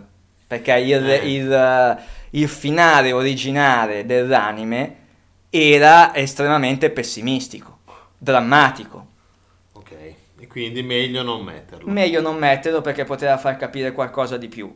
Per questi tre motivi la verità non deve essere rivelata da nessuno dei tre player. Perfetto. Possono giocare per cercare di, ma non può essere rivelata così di colpo. Il player B cerca di farti arrivare da solo quindi il player B cerca di fare maturare e progredire la civiltà, l'uomo, come un genitore insegna al bambino, prepara il bambino ad essere adulto. Il player A dice bambini rimarranno perché non sono capaci, il player C dice mi conviene che rimangano bambini così li posso controllare. Sfruttare. Questa è un, un'altra chiave di lettura con cui possiamo leggere il, la scacchiera degli illuminati. Vedo che il tempo stringe per cui avevi qualcosa da dire. Sì, eh, faccio soltanto un appunto e lascio la... Allora, il ragionamento che poi tra l'altro si sta facendo in questi giorni tra di noi è esiste un'età dell'oro, un'economia del dono o un qualcosa di simile anche attualmente o attualmente o comunque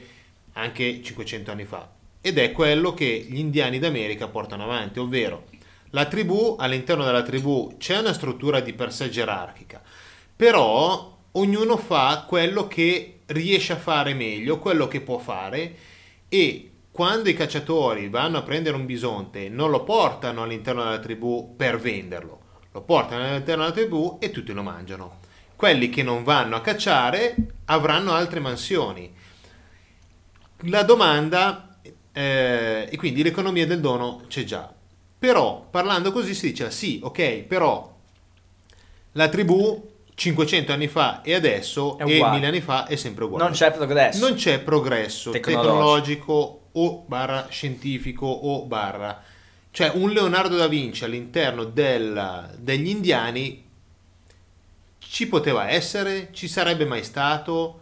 Eh, se sì o se no, perché? Questo potrebbe essere lo spunto per...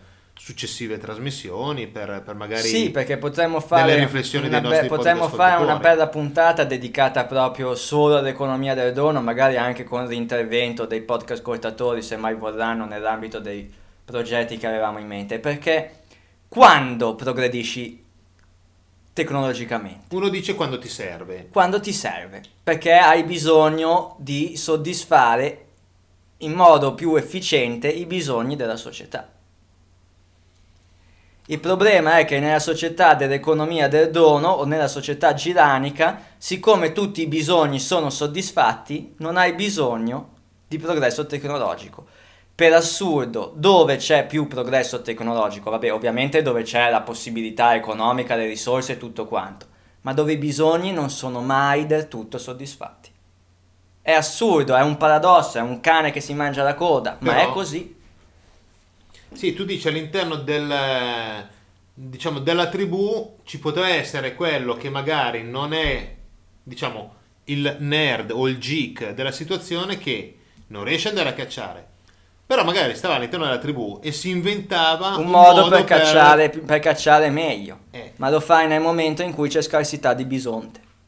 Altrimenti va bene così. Infatti c'è una frase di un indiano d'America, non recente, dell'Ottocento o dei primi del Novecento, quando un generale bianco, un comandante d'armata bianco va a interrogarlo per un qualche strano motivo e gli indiani, relativamente alla sua società e tutto quanto, alla società del- L'organizzazione. all'organizzazione degli indiani e gli indiani dicono, questo, questo, generale, questo capo indiano gli dice un qualcosa del genere, gli dice quando voi bianchi siete arrivati qui eh, avete trovato noi che cacciavamo, tornavamo a casa, mangiavamo, ballavamo, facevamo sesso e alla fine fa la stupidità dell'uomo bianco è stato pensare di migliorare una società simile.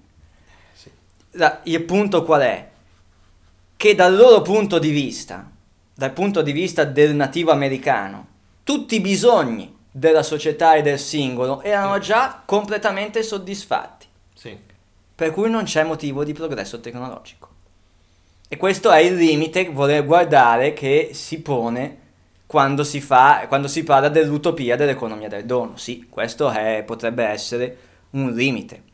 D'altronde, proprio per superare questo limite, forse dovremmo riuscire a capire se effettivamente tale sistema era in vigore in Atlantide e a quel punto capire perché hanno- sono riusciti comunque a sviluppare una società tecnologica. Oppure l'economia del dono davvero non esiste e siamo condannati al nuovo ordine mondiale. Cioè, No, ho capito, ma magari può esistere, però il ragionamento è che i pro e i contro, i contro dal punto di vista del- della civiltà degli indiani d'America è, è, ok, se rimanevano loro non avrebbero mai costruito delle navi per venire in Europa, non avrebbero mai fatto tutta una serie di progressi tecnologici che non solo che ci portavano E allora qua, da un pu- ma per- che, che facevano Sì, no, certo, però da un punto di vista meramente filosofico io ti chiedo che motivo avevano di farlo.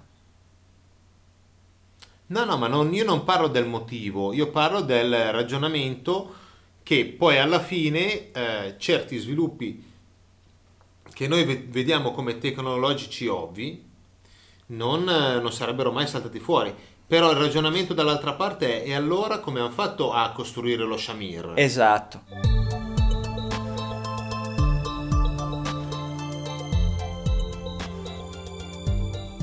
E questo è un'altra incognita che bisognerebbe riuscire a, a dipanare. Capito? Però gli indiani d'America Però gli indiani d'America... Cioè, prima non avevano l'arco e le frecce, poi hanno avuto l'arco e le frecce. Ma perché? Perché si vede che magari prima non gli serviva l'arco perché c'erano talmente tanti bisonti che gli davano Esatto, una poi dopo hanno capito, la- che, hanno capito che era più efficiente colpirli da lontano che andargli vicino e morire, Eh, perché il bisonte carica. E quindi hanno creato queste migliorie tecnologiche. Questo permetterebbe di dire che un minimo di progresso in maniera equilibrata c'è anche all'interno di una società giranica o comunque una società fondata sull'economia del dono e anzi forse, forse, forse, il nostro modo di, passami il termine, alla indoeuropea di conquista del Kurgan patriarcale con l'uso della forza, eccetera, eccetera, che cosa ha consentito? Sì, un grande sviluppo tecnologico, soprattutto dopo la caduta di determinati dogmi imposti dalla Chiesa, che forse stava svolgendo il ruolo del praierà nel Sì, Medioevo. Un grande sviluppo tecnologico, ma non più accompagnato da un progresso invece e da un'evoluzione spirituale. Siamo andati avanti tantissimo dal punto di vista tecnologico, ma ancora ci ammazziamo tutto sommato per futili motivi Sì. Rendendo quindi questo progresso un'arma a doppio taglio perché eh, permette di realizzare quelle diseguaglianze che oggi danneggiano il mondo. E quindi è stato un progresso tecnologico squilibrato perché non armonico con un'evoluzione spirituale. Se fosse stata anche un'evoluzione spirituale, una volta conosciuto il modo di scindere un atomo, ci avrei fatto un'energia, una centrale nucleare per dare corrente a tutti quanti, invece che tirare la bomba al mio nemico. Sì. Ed è per questo che torno a dire, come spesso dico sul progetto Atlanticus, che solo quando scienza e misticismo torneranno a camminare in parallelo alla pari, allora potremo raggiungere determinati saperi che oggi ci vengono semplicemente proibiti. Infatti. Questo è il discorso. Cioè, il Prayer A sta aspettando probabilmente quel momento per poter dire al Prayer B: Sì, c'hai ragione, adesso mi metto anch'io a lavorare. Ti do una mano insieme, per portare avanti. insieme a te. Detto questo, se sei d'accordo, te la faccio io una domanda. Secondo te, siamo, per tornare alla domanda di prima del pizzaiolo Ionagunico, siamo andati o no sulla Luna? Secondo me sì. Secondo me anche. Secondo me sì, non so se in quell'istante. Esatto, allora siamo perfettamente d'accordo. Perché io mi sono fatto questo tipo di domande. Perché non possiamo non essere andati sulla Luna. Sulla Luna ci siamo andati, semplicemente non ci Poi siamo ci andati. siamo in que- andati anche prima. Ma infatti per me siamo andati prima. Ah. Quello è soltanto un bel film. Prima siamo andati, abbiamo andato tutto bene. Prima siamo andati. E poi Abbiamo fatto ri- que- abbiamo ritrasmesso le- la volta che è andata bene. No, abbiamo fatto un, un film, punto e basta. Cioè, secondo me è andata così. Adesso, vabbè, questa è proprio una congettura Sì, no. fantastica. La corsa allo spazio. Perché siamo andati Sì, sulla Luna in solo per competizione con i sovietici. Sì, perché altrimenti col cavolo che ci si andava. Andiamo sulla Luna, vediamo che cosa c'è, gli diciamo ai sovietici, guarda che siamo andati sulla Luna, qua c'è la prova, dopodiché adesso facciamoglielo vedere, adesso glielo facciamo vedere anche a- alla popolazione bue. Chiamano Kubrick e gli dicono, caro Kubrick, siamo andati sulla Luna, abbiamo visto che cosa c'è, non è che possiamo fargli vedere che cosa c'è veramente sulla Eh, Luna, infatti. facciamo un bel filmetto, così siamo tutti quanti contenti. Perché la domanda che mi, faccio, che mi sono fatta io è, questo, è questa. Ma in un'epoca di corsa allo spazio e tutto quanto, gli americani si sarebbero presi così tanto il rischio di far vedere in diretta lo sbarco sulla Luna con il rischio che andasse male? Punto di domanda. I sovietici quando hanno mandato Gagarin in- nello spazio, non mi sembra che l'hanno trasmesso in diretta. L'hanno mandato, quando è tornato indietro è venuto fuori il comunicato del partito, compagni, Gagari. Gagarin è tornato dallo spazio, siamo stati i primi. Ma dopo l'hanno detto. Metti che andava qualcosa male in diretta mondiale, gli americani sarebbero stati disposti a fare una figura così barbina nei confronti dei sovietici. Eh, io non lo farei. Cioè, io se fossi stato. Se fossi stato io il presidente non no. l'avrei mai fatto. O Però magari il presidente sì, ma. ma gli avrebbero detto, ascolta, detto, no. se questi ci muoiono mentre sbarcano sulla Luna, Eh, è però- finita la corsa ok, allo spazio. Però dall'altra parte uno ti potrebbe dire, eh, però la tragedia dello shuttle Eh, ma era già un'altra epoca, era il 1986. non potevano non farlo, quello. Cioè, quello lì oramai... Gli shuttle si vedevano, erano partiti, tornati, andati un milione di Qui volte. può capitare che quella Ma volta... proprio lo sbarco sulla Luna lo fai vedere dopo. Almeno, cioè, ma questa è la mia idea, soprattutto perché non è che potevi far vedere tutto quello che c'era sulla Luna. Ok, Che poi è come nel film, eh, quello là. Iron Sky, Che arrivano sulla luna, tu, tu, e tu. trovano... vabbè. Va bene. Eh, È, è troppo stupido come film, però è carino. Ah, è stupido, sì, è stupidissimo, però a me è simpatico, cioè è un film che uno lo guarda per ridere, però è bello vedere, mi è, mi è piaciuto vedere riferimenti agli Vimana piuttosto Sì, che agli Aunebu, piuttosto che fantastici, fai cose spettacolari. Poi è tutto buttato molto sul ridere, anzi è un film, eh, come si dice, di quelli comici Sì, sostanzialmente, sì, né sì, più né meno. Ultima domanda, questa è bellissima. Questa è quella più, più importante che abbiamo Quella che io ricevuto. avrei voluto fare all'inizio, ma la facciamo alla fine. Ah, facciamo alla fine perché così chiudiamo il podcast eh, prima della pausa estiva lasciando, Mettici il bip, eh. lasciandoci il- lasciando ai podcast ascoltatori tempo di riflettere su, Su questo tema importante. Vabbè che comunque non è che... Semplicemente questo anonimo ci chiede se tutto sommato non ci sembra di dire, sempre con il massimo rispetto, un po' troppe beep, Cavolate. un po' troppe diciamo, cavolate, diciamo così. Sì, è vero. Sì, ah, effettivamente sì, cioè nel senso che sì, a volte sì, i nostri voli altissimi sono diventati una consuetudine, spesso e volentieri facciamo di quei voli pindarici, di quelle congetture che Anche poi... in questa puntata, Anche eh. in questa puntata. Ma per il momento pensiamo di dirne sempre meno di cavolate, di quelli che dogmaticamente ritengono, sempre con il massimo rispetto, come ci scrive Anonimo, che la piramide di Giza sia stata costruita con corde e scalpellini di rame, posizionando un blocco di pietra pesante diverse tonnellate, uno ogni 8 minuti, per stare più o meno nell'intervallo di tempo di edificazione disc- descritto da Erodoto. Per cui interroghiamoci su quali siano realmente le cavolate a volte che, Che leggiamo o che vengono dette. Sì, sì, sì, quello è vero, quello è vero. Eh, te dato una risposta seria, io dico, secondo me, cioè a me mh, molte volte eh, sparare una cavolata e poi rifletterci sopra e capire perché lo è e perché non lo è, può essere un qualcosa che può essere comunque utile eh, per migliorare. Credo che quando pensavano tutti quanti che era il Sole che girava intorno alla Terra, il primo che disse che era la Terra che girava intorno al Sole, gli dissero che, Mi ha dato uno diceva, scappellotto. gli, gli dissero che diceva solo delle gran cavolate. Anzi, uno l'ha messo sul logo, vabbè, ma quello è un no, altro, però- quello è un però- altro discorso. No, è vero, è vero, ecco, ecco. Niente, le domande che sono arrivate, bene o male, poi ce n'erano altre, però io direi di, di fermarci qua. Eh, esortiamo i nostri ascoltatori, i nostri podcast A ascoltatori. molte a domande risponderemo nel corso delle puntate. O comunque, O magari faremo un'altra puntata speciale verso Natale. Sì, lì, o comunque ricordo, c'è il gruppo Facebook, ripeto, anche durante la pausa estiva del podcast rimane attivo. Il mio, gru- il mio profilo su Facebook continua quotidianamente a presentare tutta una serie di articoli dedicati alle più svariate tematiche. Il mio blog continuerà per tutta l'estate a presentare il proprio post quotidiano. Sì. Daci oggi il nostro post, Post quotidiano.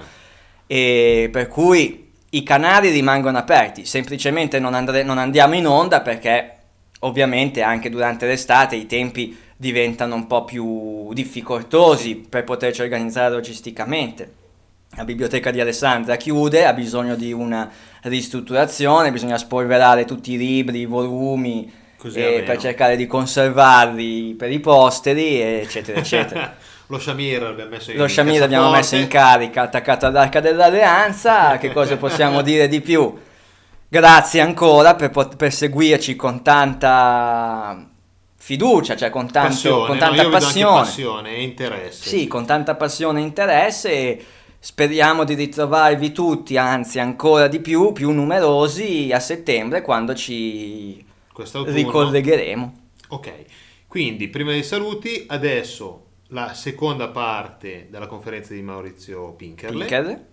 sul discorso piramide di Giza e tutto quello che è, poi Zed, le ricerche del padre, eh, dovete comprare tutti i libri che ha fatto Pinkerle perché sono uno più bello dell'altro, eh, sono anche lì, cioè eh, sono avanzati, non dico tecnologicamente, però ci sono all'interno delle eh, idee come quelle dello Z che è talmente importante secondo me che non riesco a capire come mai non è stata mai portata avanti in maniera pesante da altri ricercatori a livello italiano e mondiale. Eh, Io se parlo dello Z mi viene in mente solo lui, cioè eh, lui, beh, figlio, ok, però eh, e magari pochissime altre persone che ci ragionano sopra come stiamo facendo noi, però non eh, ricerche più serie in questo senso da dire, a valorare, portare avanti le cose, eccetera. Quantomeno in Italia si fa fatica a trovare. Che poi magari non so all'estero, perché io ogni tanto vado a spulciare in Beh, alcuni siti. Peter è unico. eh. No, no, no, questo sicuramente, però stavo facendo un discorso più ampio, cioè a volte vado a spulciare sui siti in lingua inglese e mi rendo conto che in lingua inglese ci sono molti più siti, cioè c'è, c'è un sacco di informazione oltre confine di ricerche come quelle che portiamo avanti noi Il problema Sì. è che in inglese devi metterti lì, tradurla, capirla, e- Sì. eccetera, eccetera, eccetera. Quello è vero, quello è vero. Eh, ma speriamo che con quello che poi vi diremo, che adesso è tutto segreto, ci stiamo lavorando sopra, con quello che vi diremo il 15, dal 15 settembre in In poi, poi, di quello insomma, che abbiamo ci- idea noi di portare avanti come miglioramento, perché qualcuno ci ha già fatto notare con delle parole di ringraziamento a un miglioramento dal punto di vista di ricerca eh, nel settore Sì, eh. antediluviano, archeologia misteriosa, Cioè- che negli ultimi mesi è stato portato avanti grazie anche al nostro podcast. Cioè, guarda, allora, eh, cioè, quello che mi piacerebbe è vedere un salto di qualità nella- nell'approccio della, della ricerca proprio. Riuscire a Perché di fornire... conferenze ce ne sono tante, io sto vedendo che di conferenze ce ne sono tante, convegni ce ne sono. Sì, no, anzi, su- io sto scoprendo... Su attra- YouTube ci sono. Ma ce n'è un'infinità, io sto vedendo attraverso, anche grazie al podcast, ma soprattutto per il mio percorso di ricerca, cioè per il mio progetto di ricerca, che c'è un materiale infinito, per cui di persone ce ne sono tante, sarebbe bello poterle mettere insieme, Punto. Cioè poter creare un... Quello che manca alla ricerca alternativa, alla ricerca borderline, è il concetto di accademia, quello che ha invece la scienza Sì. ufficiale, la, No, o quello che la scienza questo- ufficiale, Questo settore, ma all'estero. all'estero, il concetto di accademia, quello che era l'università o da- da- da- ai tempi di Cicerone, cioè l'accademia. Quello dove ci si trova lì, quello dove ci si trova lì, si parla, si dibatte, si- ci si confronta.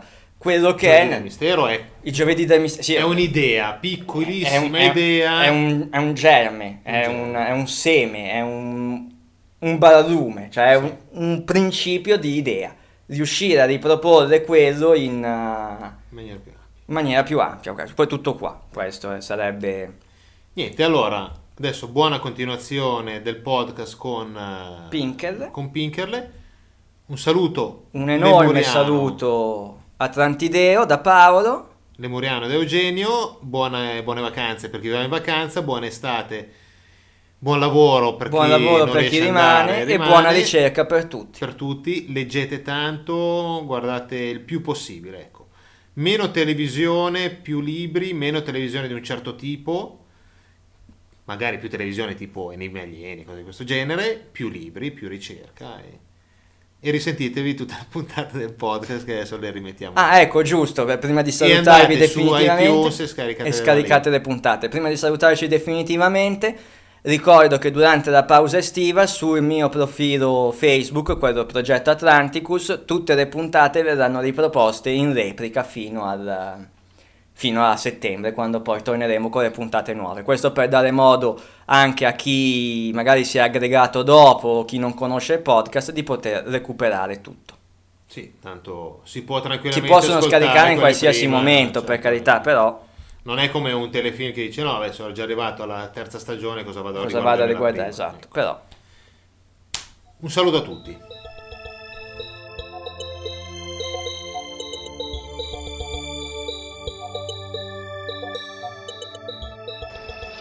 E qui invece quando l'abbiamo fatto fuori, in camera d'albergo, lui era, eh, era- eravamo già fuori dalla piramide, siamo usciti fuori, abbiamo fatto questa registrazione fuori. Ecco la fase dell'esperimento, quindi vi faccio vedere questo filmatino, questo è un filmino, forse si dovrebbe vedere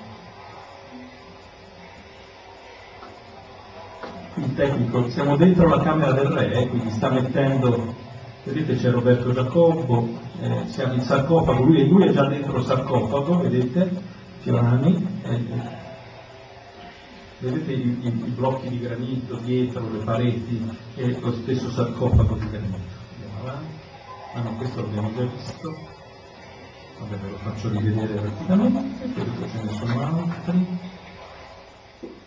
Qui vedete c'è si vede dietro la telecamera, tutto. Noi, voi mi, mi chiederete, ma come, come sono riusciti a fare questa cosa? Perché dentro la piramide, come diceva Gigi prima, dice, è- entrare alla piramide è difficilissimo oggi.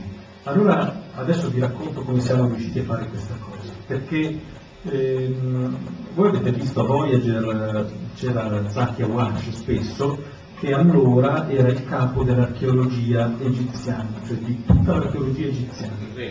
Il re, era chiamato il re. E questo era molto amico di Mubarak, praticamente io dico forse era la seconda potenza egiziana dopo Mubarak. Tant'è che una volta, vi racconto un piccolo aneddoto così ci rilassiamo un po', eravamo su questo pulmino della RAI, ci fermo perché lì c'era tantissima polizia, ci ferma la polizia e cominciano a guardarci quegli specchi sotto perché pensavano che ci fosse una bomba, quindi chissà che, cosa, che idea avevano. Ci hanno fatto tutto un controllo e non ci volevano far andare via, ci hanno controllato i documenti, siamo stati fermi di mezz'ora.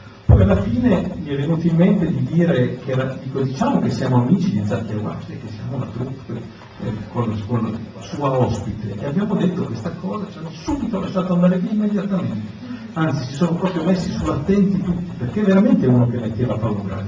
Quindi, eh, però lo stesso Roberto Giacomo era molto intimidito anche lui da questa cosa, perché aveva detto a Zacchi Awash non che avrebbe fatto un esperimento di questo tipo, ma gli ha raccontato che avrebbe fatto dei lanci pubblicitari, della pubblicità, e in cambio lui ci ha dato la, la possibilità di utilizzare la piramide per due ore, non entrava dentro nessuno, hanno bloccato l'accesso a tutti i visitatori per due ore, l'esperimento è stato fatto intorno alle 4 del pomeriggio fino alle 6 del pomeriggio, hanno bloccato l'accesso, ma sicuramente quei soldi che loro non hanno preso, perché per entrare nella piramide fare un rapido giro 100, allora si pagavano 100-120 dollari, e eh, evidentemente quelle due ore lì a loro gli ha reso molto di più, perché la RAI intanto eh, gli ha dato dei soldi, ma poi eh, oltre a questo il Ministero dei Beni Culturali ha messo a disposizione due o tre archeologi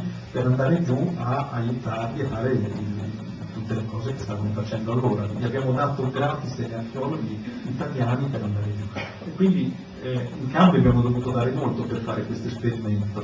Però noi eh, abbiamo detto che doveva essere per fare un lancio pubblicitario. Tant'è che Alberto Giacomo aveva pagato una delle sue segretarie perché Zacchi Aguascia eh, metteva delle spie ovunque.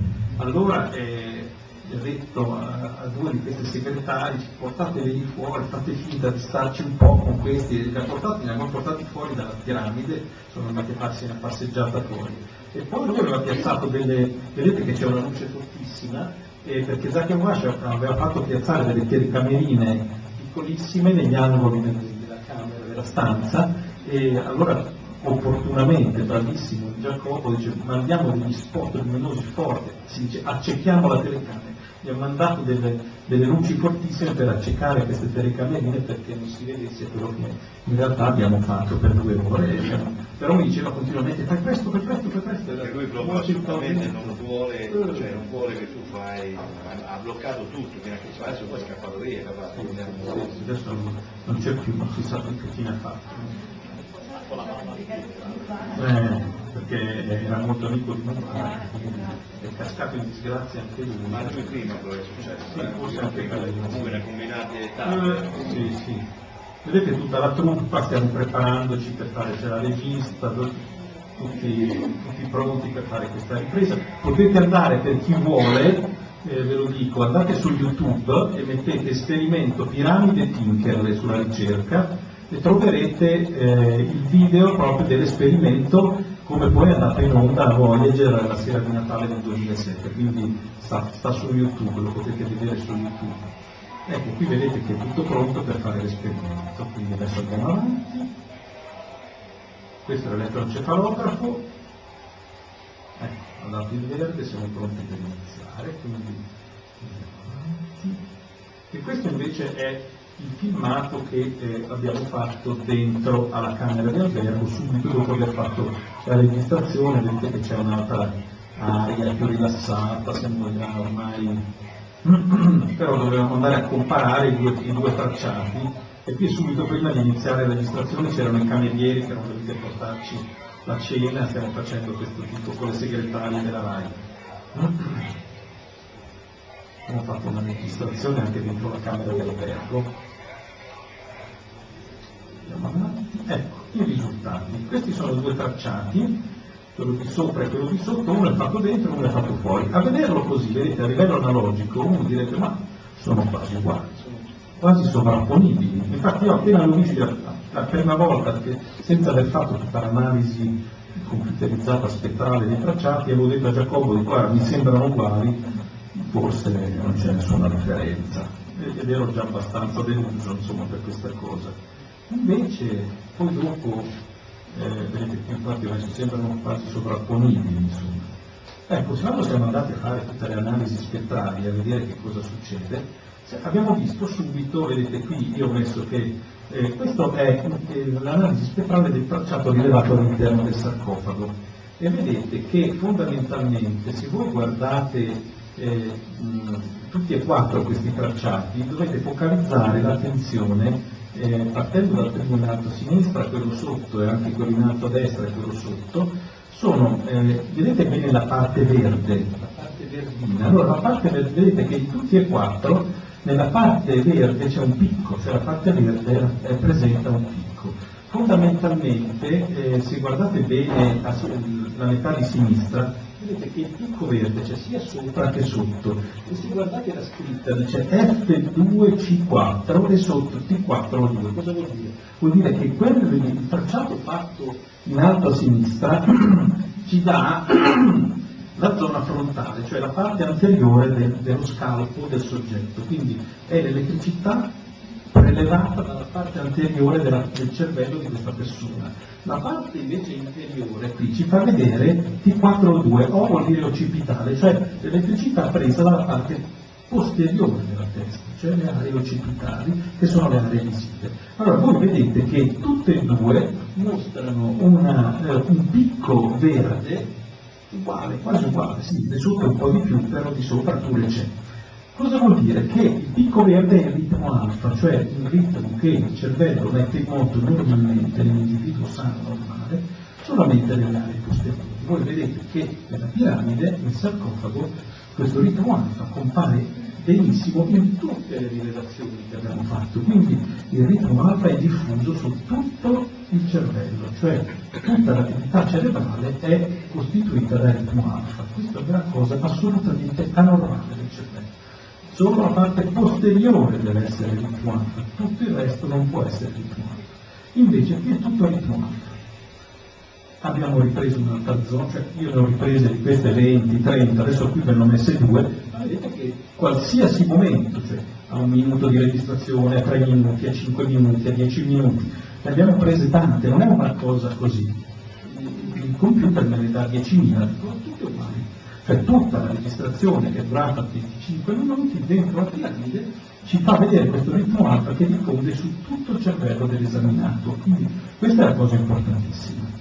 Se invece noi andiamo a vedere, questo qui sempre la stessa cosa, se andiamo a vedere quello che succede fuori dalla piramide, questo è il tracciato che abbiamo fatto in quella camera d'albergo, in ambiente neutro, come vi ho fatto vedere, vedete che il ritmo alfa giustamente sta solamente parte qui a sinistra in basso dove c'è scritto T42, cioè sono le aree occipitali, il ritmo alfa è tipico delle aree occipitali, delle aree visive che sono a livello occipitale, quindi questo è un tracciato perfettamente normale di un individuo fuori dalla piramide, il ritmo alfa c'è solamente nelle aree occipitali, quindi la stessa persona a distanza di poche ore, una delle due registrazioni, tra le due registrazioni mostra un tracciato elettrocefalografico completamente diverso, vedete proprio diversissimo. Allora qui non si può dire ma forse, ma Pinker si è diventato là, no, queste sono delle, delle, delle risultanze sulle quali non si possono mettere le mani, non possono essere manipolati questi risultati. Sono dei risultati che sono avvenuti dentro e fuori.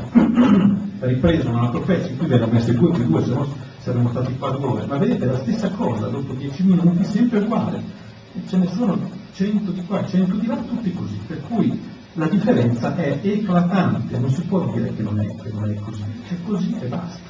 Quindi, dopo qui abbiamo fatto degli altri grafici, adesso non vi sto a eh, è un'elaborazione degli altri grafici. Quello che qui potete in qualche modo capire è che c'è molta differenza fuori dalla piramide, nell'ambiente neutro, c'è molta differenza tra l'alta anteriore e l'alta posteriore. L'alta anteriore quasi non c'è, abbiamo detto l'alta posteriore ce n'è tanto, l'alta posteriore dell'ambiente neutro c'è questo azzurrino su in cima che si vede poco poco, ma è quella che ce n'è tanto. Eh, mentre dentro la piramide sono quasi il, ehm, il, il blu scuro e il color eh, fucsia, diciamo, quasi si sovrappongono, è l'anteriore posteriore. È quello che abbiamo visto prima, non è che, che cambia più di tanto. Se andiamo a vedere questo grafico ci fa vedere le stesse cose, aspettate un attimo, ecco, tutto quello che è nella piramide lo vedete come blu, tutto quello che è l'ambiente neutro lo vedete come rosso, ma voi vedete che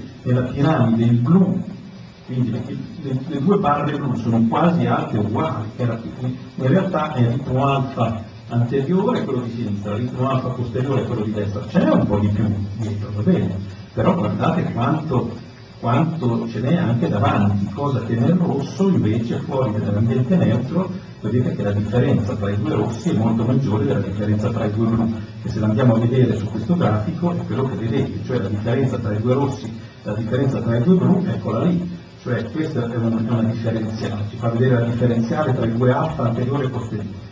Questa è la differenza eclatante, cioè dentro la piramide il differenziale è basso, cioè sono l'alfa è da tutte le parti, fuori dalla piramide il differenziale è molto alto come normalmente sempre è, cioè l'alfa è posteriore e non anteriore. E quindi vedete che eh, non si può dire che è tutto uguale dentro e fuori.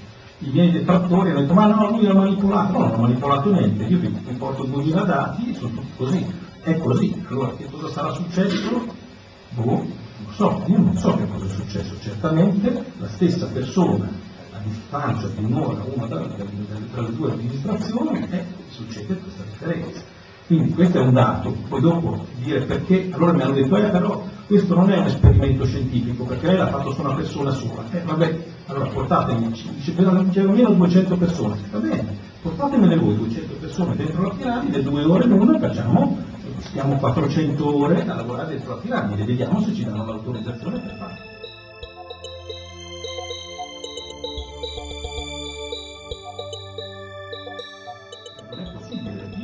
Una persona perché è quello che non potevo fare. I risultati che ottengo sono questi. Qualcosa cambia. Vediamo, le persone ci dicono "Ah, abbiamo disorientamento temporale, mio figlio si è sentito male, tanta gente eh, si trova sbandata. Io vi dico, questi sono i risultati, questo è, questo è un risultato scientifico, non si può discutere su questo. No, perché su Wikipedia chiaramente l'hanno tolto dicendo che non c'era La Wikipedia però però voglio dire, adesso lo leggevo ieri sera, mi sono anche un po' arrabbiato, perché non si può dire che non è un esperimento scientifico. Certo, il campione è ridotto, va bene, allora però non possiamo dire che la piramide è un ambiente dove noi possiamo sottoporre ai G 200 persone. Insomma, eh. Dice allora meglio niente. Eh no, perché meglio niente? Perché meglio niente? Noi abbiamo questo di risultato, che conforta, che co- conforta completamente quello che dice la gente. Poi dopo se vengono fuori altri risultati che dicono che è il contrario, che non succede niente, e questo è... Che lo vuole qualcosa succede sicuramente. No, volevo, non so se tu lo, dicevi poi dopo, questa questione delle onde, e quindi beta, alfa, perché forse qualcuno eh, Spiego che cosa sono i alfa, poi potete- sì, forse, forse potrebbe essere interessante per capire anche dei meccanismi Allora vi cronici. spiego, vi spiego che cosa è, che cos'è il ritmo alfa, perché eh, poi dopo se andate a vedere il video, eh, lì lo spiego perché mi hanno fatto questa domanda anche mentre spiegavo. Il ritmo alfa è una, una frequenza di attività elettrica cerebrale. I neuroni, le cellule nervose, producono ognuno una- una- un'attività elettrica. Pensate a un'orchestra, pensate a un'orchestra prima che cominci a suonare una sinfonia di Beethoven. Quando stanno a provare gli strumenti, ognuno prova per conto suo, c'è tutto un gran rumore, provano e non, non si capisce niente. Questa è un'attività desincronizzata, noi diciamo.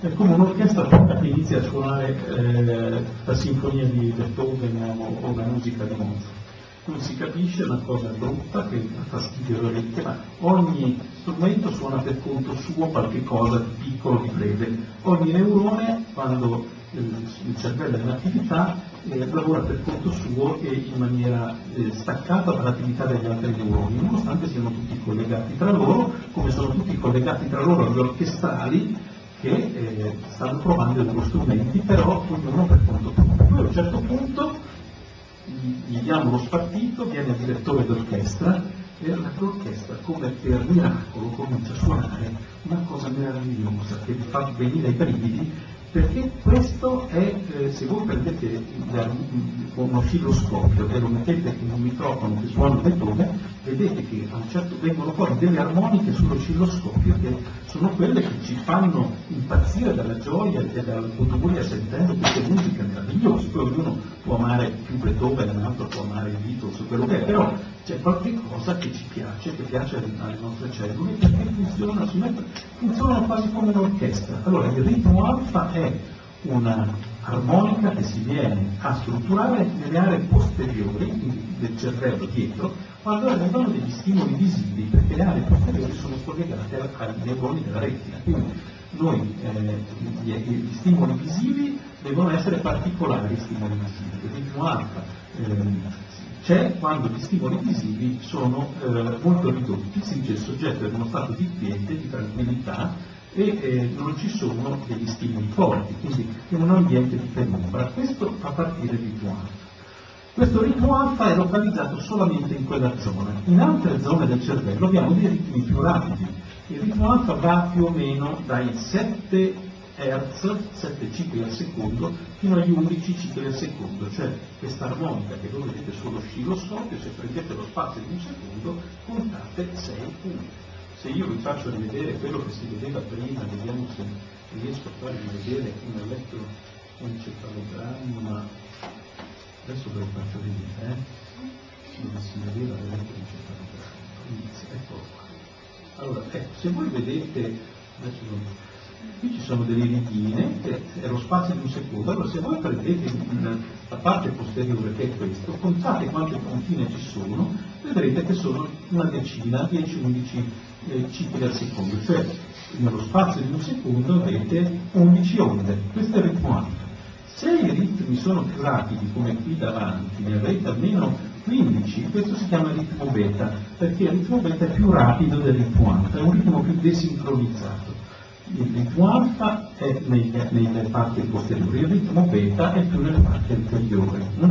Poi nei bambini il cervello funziona un po' in maniera diversa, per quello che mi sarebbe interessato fare per capire anche cosa succede nel cervello dei bambini, perché il bambino non ha un, un disorientamento temporale, ma il bambino si sente proprio male quando è sdraiato dentro, gli gira la testa, non riesce più a stare in piedi, quindi ha un, un modo di funzionare molto diverso. E si chiama ritmo teta o se ancora più lento ritmo delta, quindi sono dei ritmi più lenti che sono sotto ai 7 Hz, sotto ai 7 cicli al secondo, sono intorno ai 4, 5, 6 cicli al secondo per il teta e addirittura nei 1, 2, 3, 4 al massimo per il delta.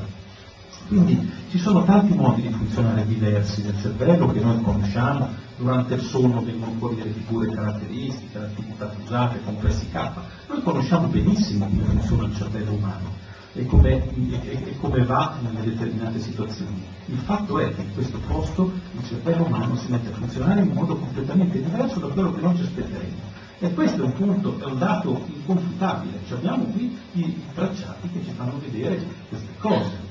Poi dopo, se a questo punto, vedete, io vi ho messo i risultati, li abbiamo, messi, li abbiamo visti questi risultati. Adesso andiamo a vedere, quindi abbiamo visto che succede questo. Allora un giorno, quando io sono tornato da questo viaggio, parlavo, eh, mi hanno telefonato dei colleghi, dei neurologi, allora che cosa è successo? Mi ho raccontato, un mio amico neurologo mi ha detto, ma scusa, dice, ma questo è esattamente quello che hanno registrato, per esempio, nelle- nei veggenti di Meggiugorie due equip di neurologi che hanno fatto la registrazione durante eh, la, la visione mistica.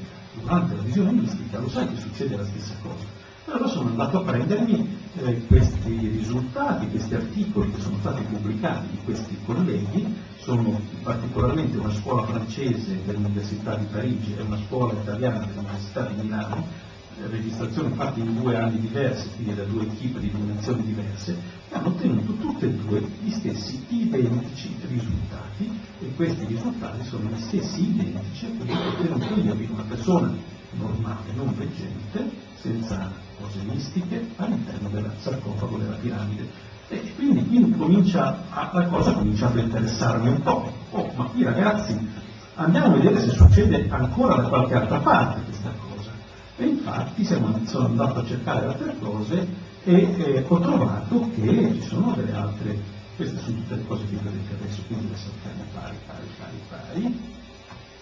Una cosa interessante è che esiste nella letteratura alcuni studi sull'erogazione elettrocefalografiche effettuate in diverse situazioni in cui è stata osservata una diffusione anteriore del ritmo alfa. Quindi come da noi c'è stata la diffusione anteriore del ritmo alfa, ci sono altre situazioni in cui diffonde ugualmente eh, anteriormente il ritmo alfa e eh, in soggetti che sono stati esaminati per studiare alcuni stati particolari mentali. No? Ecco, e, eh, però erano tutti soggetti che riferivano dal, dal, dal mio soggetto perché erano situazioni ambientali normali, cioè io ti faccio l'elettroencefalogramma in ospedale, sul lettino dell'ospedale e, e vedo cosa succede. Invece io l'ho fatta, io stavo in una situazione ambientale non tanto normale, dentro lo Z è una situazione ambientale un po' particolare. Quindi io ho dato molta importanza, tant'è che all'inizio l'avevo anche chiamato questo articolo influenze ambientali sull'attività cerebrale, perché per me è importante io per esempio mi sono detto, ma la Venia, per quello che vi ho messo prima la fotografia della Venia Lindos, perché la Venia ha avuto questo stato di trans proprio lì, sull'Acropoli di Lindos e non ce l'ha avuta a casa sua a Milano? Non ha visto la, la, la, questa ragazza romana di 2000 anni prima perché l'ha vista Lindos? Perché questa ragazza ha vissuto a Lindos tutta la sua vita, questa romana, no? Quindi l'antica romana. E quindi lì è ancora oggi. Cioè se noi consideriamo che il tempo in realtà non, non è così lungo, allungato, ma se il tempo è tutt'uno, 2000 anni fa corrisponde ad oggi. Allora era lì 2000 anni fa e lì oggi. Quindi, e quindi la Venia arriva lì, la capta, la prende subito, va su un livello diverso dal nostro e col suo cervello riesce a captare questa cosa. Allora io mi sono detto, ci sono influenze ambientali? Perché certe persone quando vanno, io mi ricordo a Olanda e Tambo, in Perù c'era della gente che arrivava lì, rimaneva così, andava in trance. Per quale motivo hanno fatto una piramide lì? Perché la gente va in trance lì che c'è questa piramide? Siamo in Perù, non siamo in Egitto. E qualcosa succede, allora ho cominciato a pensare, ma forse c'è un'influenza ambientale? Dove, perché a Meggiugorie questi hanno queste visioni? Io sono andato a vedere a Meggiugorie, ma c'è un'influenza ambientale anche lì? Che cosa? Poi dopo è venuto fuori questa cosa che prima ne parlavamo delle piramidi di Bosnia, hanno fatto delle piramidi di vicino, ma che cosa succede? Ci sono degli ambienti dove è più facile che il cervello umano lavori in un certo modo, che possa captare e che in ogni modo forse questo tempo che non è così dilatato ma che invece tende a, a, a zero, non tende all'infinito, cioè tende a uno spazio ristretto come tempo, quindi non abbiamo più passato per esempio il futuro, abbiamo uno stato unico. In questi luoghi è più facile che avvengano queste cose? Punto interrogativo. Ho cominciato a farmi domande di questo tipo e allora sono andato a vedere e in effetti si vede che però ci sono delle persone che la situazione è un po' diversa, perché vedete che il ritmo alfa, eh, se non ci sono eh, patologie, se la persona, una persona normale di fuori di impulsi ambientali, il ritmo alfa per esempio può diffondere a delle persone che sanno, sanno fare meditazione trascendentale, perché se, se, voi andate in India, andate in certi paesi eh, asiatici dove sono molto sono bravi, sono allenati a fare queste cose, eh, oppure in uno stato di trance, persone che hanno particolari, eh, delle particolari capacità innate. Viene in mente la, la, grande Pasqualina, che era di qua, per pochi chilometri. Pasqualina, eh, eh lei aveva, riusciva a fare il trance quando diceva lei, dondolava un po' sulla sedia e poi lei partiva, faceva dei viaggi, vedeva delle persone. Io conosco molto bene la nipote di Pasqualina che fa il medico insieme a me, mi ha raccontato delle cose, ho anche letto tutti i libri che hanno scritto su Pasqualina, delle cose incredibili, incredibili, Pasqualina riusciva ad andare anche in bilocazione, insomma ci sono delle cose che sono state eh, scientificamente provate, ci sono delle prove proprio testimoniali che lei stava in due posti contemporaneamente. Poi dopo ci sono, ecco, i taoisti, per esempio, i taoisti sono molto, eh, sono, sono molto bravi, sono i monaci tibetani, questi sono bravissimi a, eh, a funzionare il ritmo alfa sui lobi frontali. Allora diciamo questo, quando il ritmo alfa parte sui lobi frontali, il cervello parte con una marcia è come un turbo. Il turbo nella vostra macchina, quando è che parte il turbo? Quando gli date un po' più, chiedete più gas, a un certo punto parte la macchina comunque avanti. Cervello fa la stessa cosa secondo me, in certe situazioni parte questo turbo e quando parte il turbo, eh, se te sei una che va in trance, puoi vedere una persona di 2000 anni prima, puoi parlare con la voce di questa persona, puoi fare delle cose che il cervello umano normalmente non sa fare. Ma perché uno ha questo turbo? Questo non lo sappiamo ancora, non sappiamo perché. I, questi che fanno meditazione, i taoisti, eh, anche loro riescono con allenamento a far funzionare il cervello in un certo modo. Dentro la piramide non c'è bisogno di allenamento.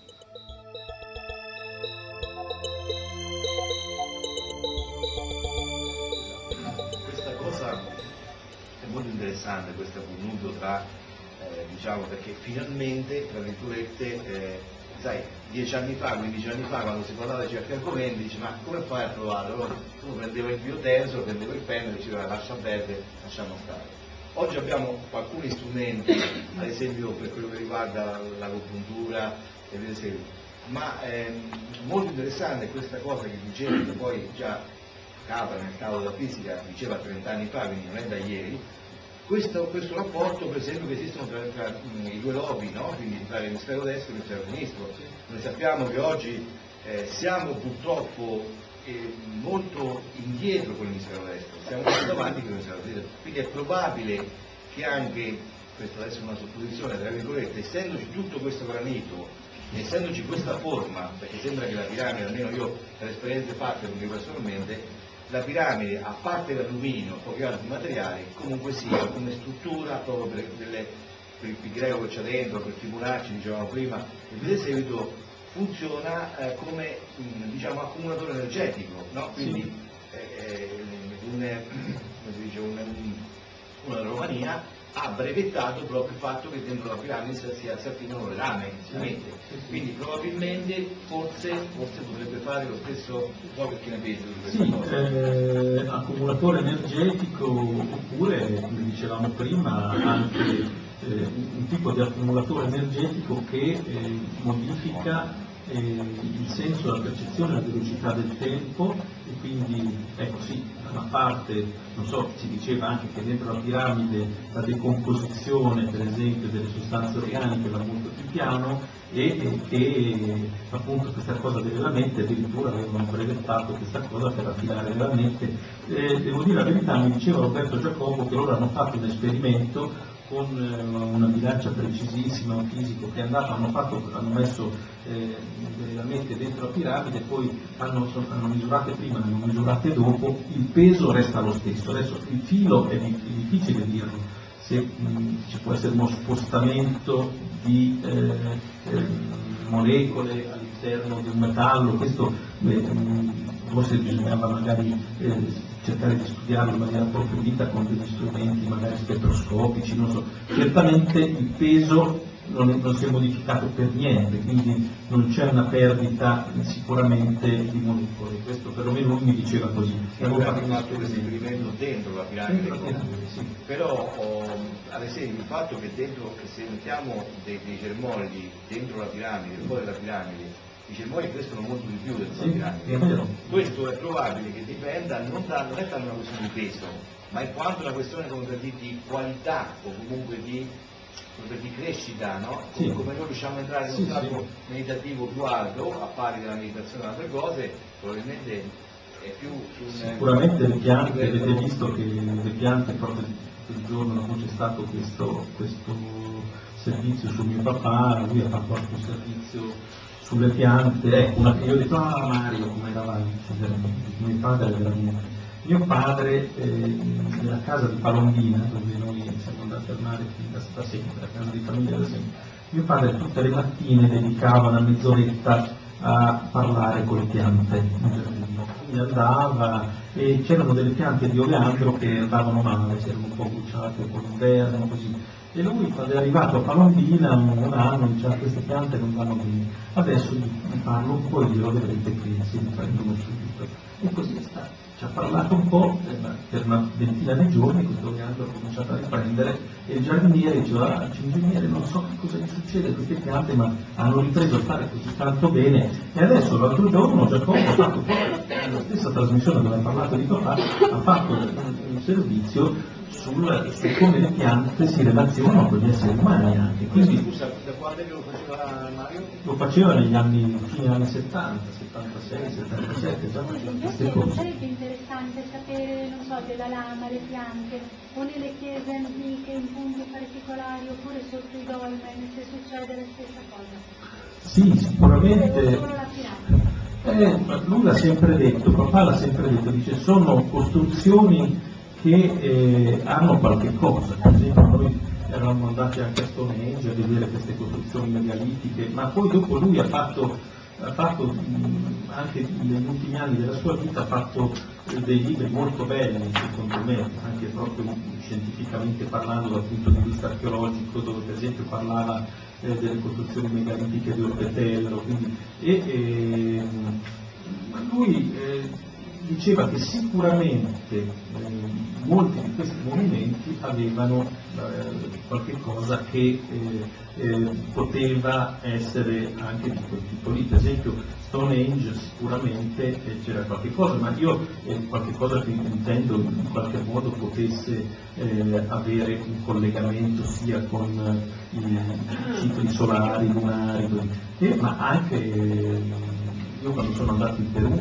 queste cose ne ho visto che ho consumato molti soldi di telefono dal Perù per parlare con lui perché lui non era in Perù ma era in Italia e, e mi spiegava, mi ha spiegato molte cose. E ci sono delle costruzioni uguali, quasi identiche a quelle dell'Egitto, incredibile. Allora io, eh, lui dice, ma guarda, dice, è Atlantide, mi diceva sempre, è Atlantide perché Atlantide non è un'isola sprofondata, Atlantide è una civiltà, la civiltà atlantidea, che era diffusa su tutta la terra, quindi le costruzioni erano le stesse, e- è una civiltà molto antica, con le stesse costruzioni, che erano diffuse su tutta la terra, quindi anche in Perù, e anche in America Latina, dove, eh, tant'è che queste, queste costruzioni è incredibile, sono uguali all'Egitto. Quei giganti che hanno trovato, cosa sono? Atlantidei? Anche, certo, certo. Sono Atlantidei, sicuramente. Non si dicono perché non si possono dire, perché non c'è riscontro Su scientifico. quella foto che lei ha fatto vedere, che ha detto mio padre la spiegava con grande facilità. Sì. Lì non potevano essere due Atlantidei. Quello, lui l'ha spiegato come, è come l'umanità, l'uomo grande è l'umanità. Eh, me, eh, permetto, la mano che tiene, lo zed che ha le braccia che tiene su. Forse quello lì rappresenta l'aiuto di Dio, perché fino a un certo periodo c'era l'aiuto di Dio. Dopo l'avvento di Cristo l'aiuto di Dio è finito, infatti non c'è stata più la manna, più niente, perché ognuno si deve fare da sé. Infatti, vedete, ognuno poi può dare delle spiegazioni su questo, però molto, poi ci potete trovare, se voi leggete i libri di, di mio padre, ci potete trovare tantissimi spunti per cose che sicuramente hanno una grandissima, grandissimo fondo di verità, ma che la cultura razionale non accetta. è la, l'attivazione del, del ritmo alfa è direttamente o inversamente proporzionale allo stimolo visivo?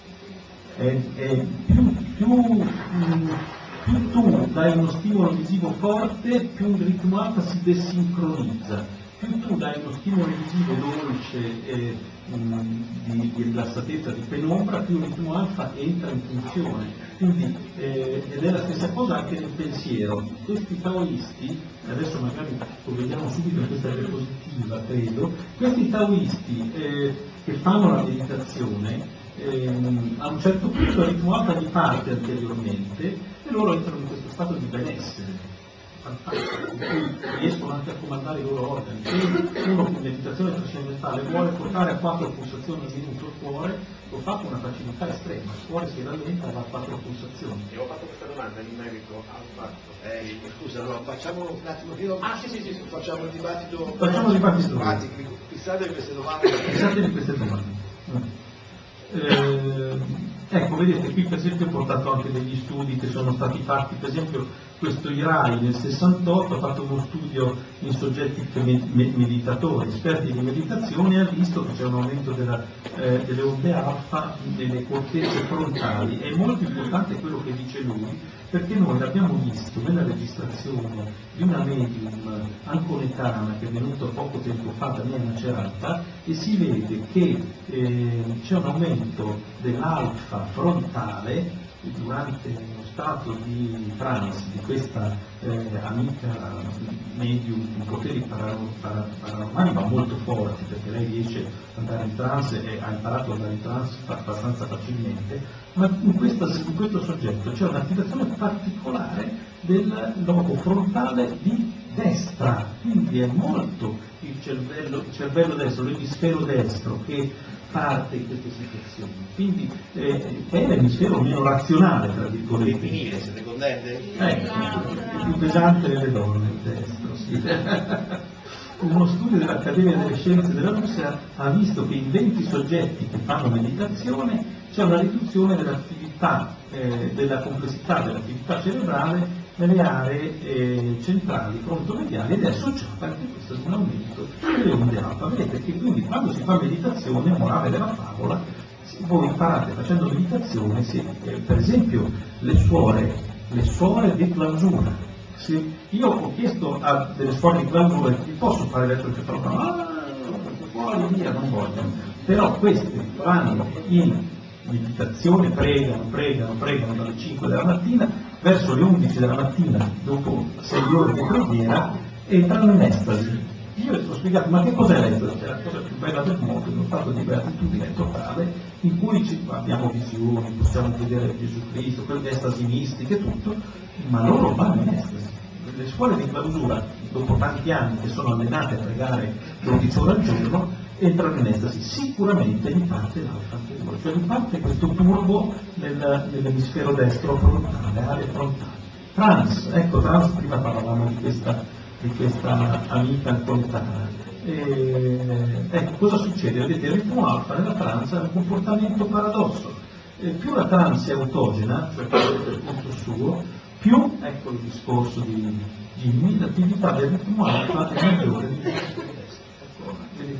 Quindi è sempre a livello frontale però questo. Eh? Normalmente invece nelle persone normali che non hanno poteri di questo tipo, il ritmo alfa si desincronizza, scompare, la persona che si sveglia torna attento all'attività, come diceva lui, la domanda sua è molto giusta, se io faccio una vita man mano che mi sveglio, sto eh, bene, inizio a lavorare, faccio le mie cose durante la giornata, l'alfa va via del tutto perché divento razionale, il mio cervello va su un piano di lavoro razionale e noi viviamo in un mondo di razionalità totale, l'alfa scompare, ce l'abbiamo giusto se ci rilassiamo al buio, ci mettiamo un po' al buio e ci parte un po' posteriormente, ma davanti l'alfa non c'è più per niente.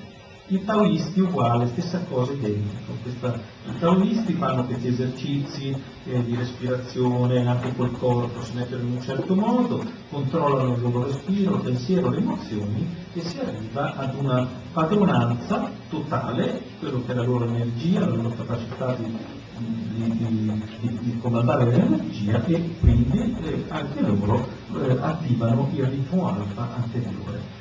Eh, tutto questo, durante l'EG vedete anche in questi qui c'è l'aumento dell'intensità del ritmo alfa anteriormente, frontalmente, stessa cosa. Eh, comunque adesso queste cose qui sono dei casi anche abbastanza interessanti, ma molto interessante, come vi dicevo prima, il caso dei degenti di Meggiugorie ci sono stati due studi, come vi dicevo prima, uno studio è stato fatto da Joliet dell'Università di Montpellier nell'84 francese, l'altra scuola quella di Frigerio eh, che ha fatto delle bellissime pubblicazioni su questa cosa qua a Milano, hanno studiato in due anni diversi, nell'84 e 85, questi ragazzi. E che cosa hanno visto a livello elettroencefalografico, sia il gruppo francese che il gruppo italiano?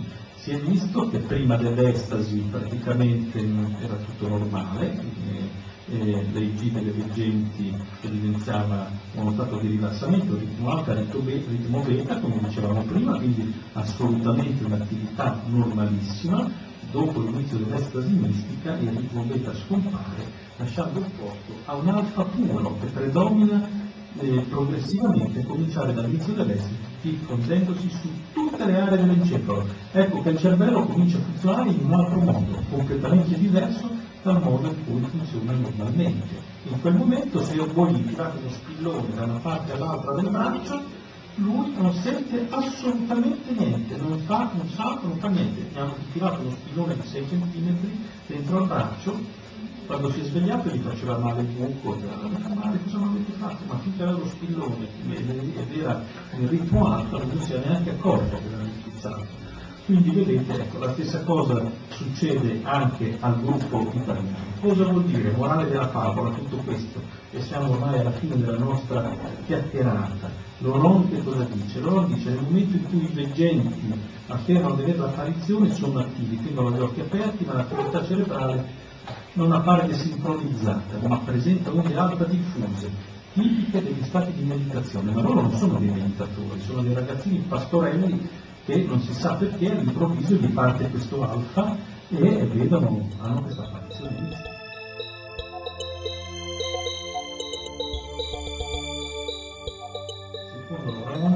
Scienza attualmente non è in grado di spiegare cosa succede a livello neurologico in questi soggetti, come noi non siamo in grado di spiegare che cosa è successo al nostro caro amico di Voyager che si è fatto questa elettrocefalografia dentro la piramide sono fenomeni cerebrali misteriosi ancora, non sappiamo.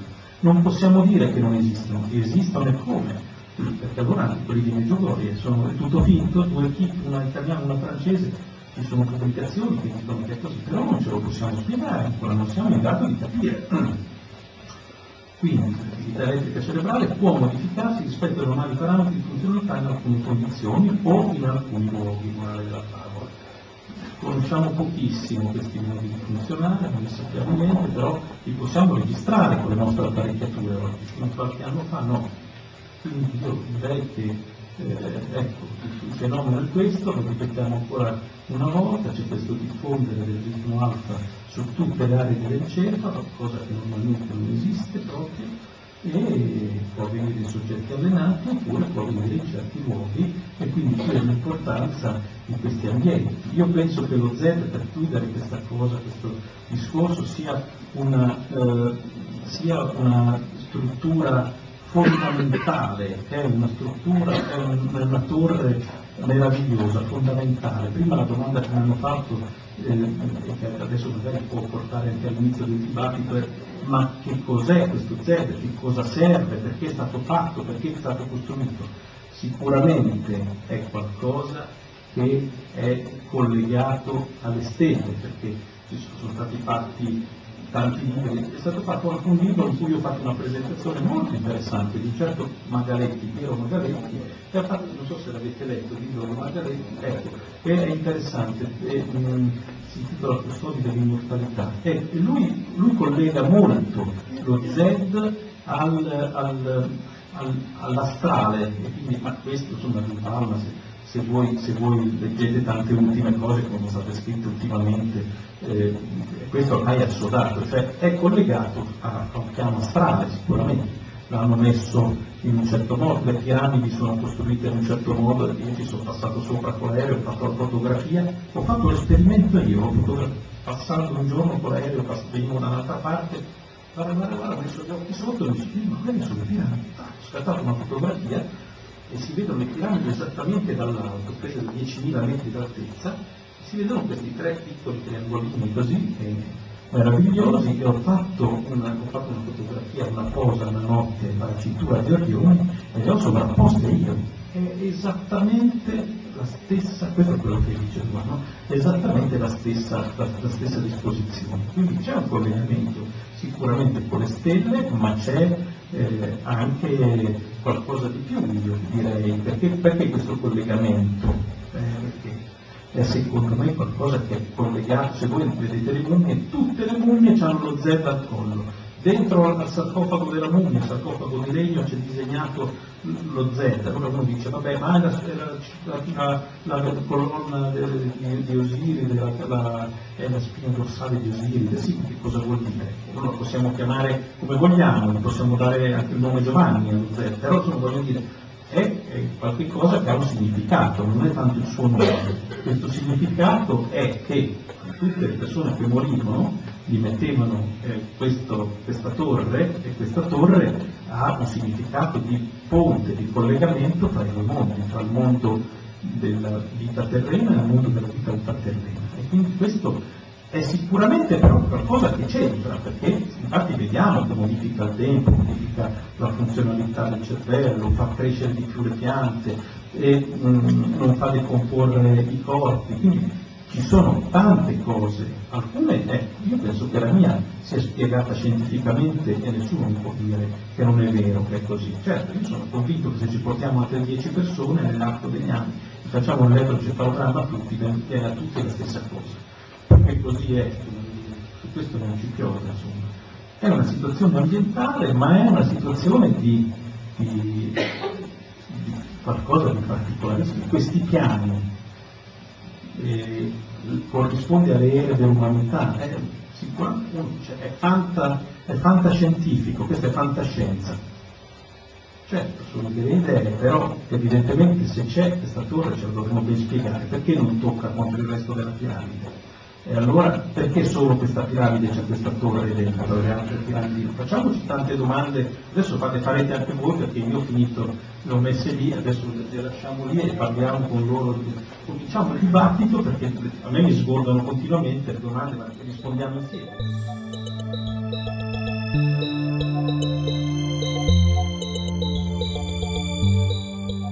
Gli inserti musicali che avete ascoltato in questa puntata di Atlanticast sono tratti dalla canzone Poseidon, realizzata da Ruby Seb, appartenenti all'omonimo album Poseidon.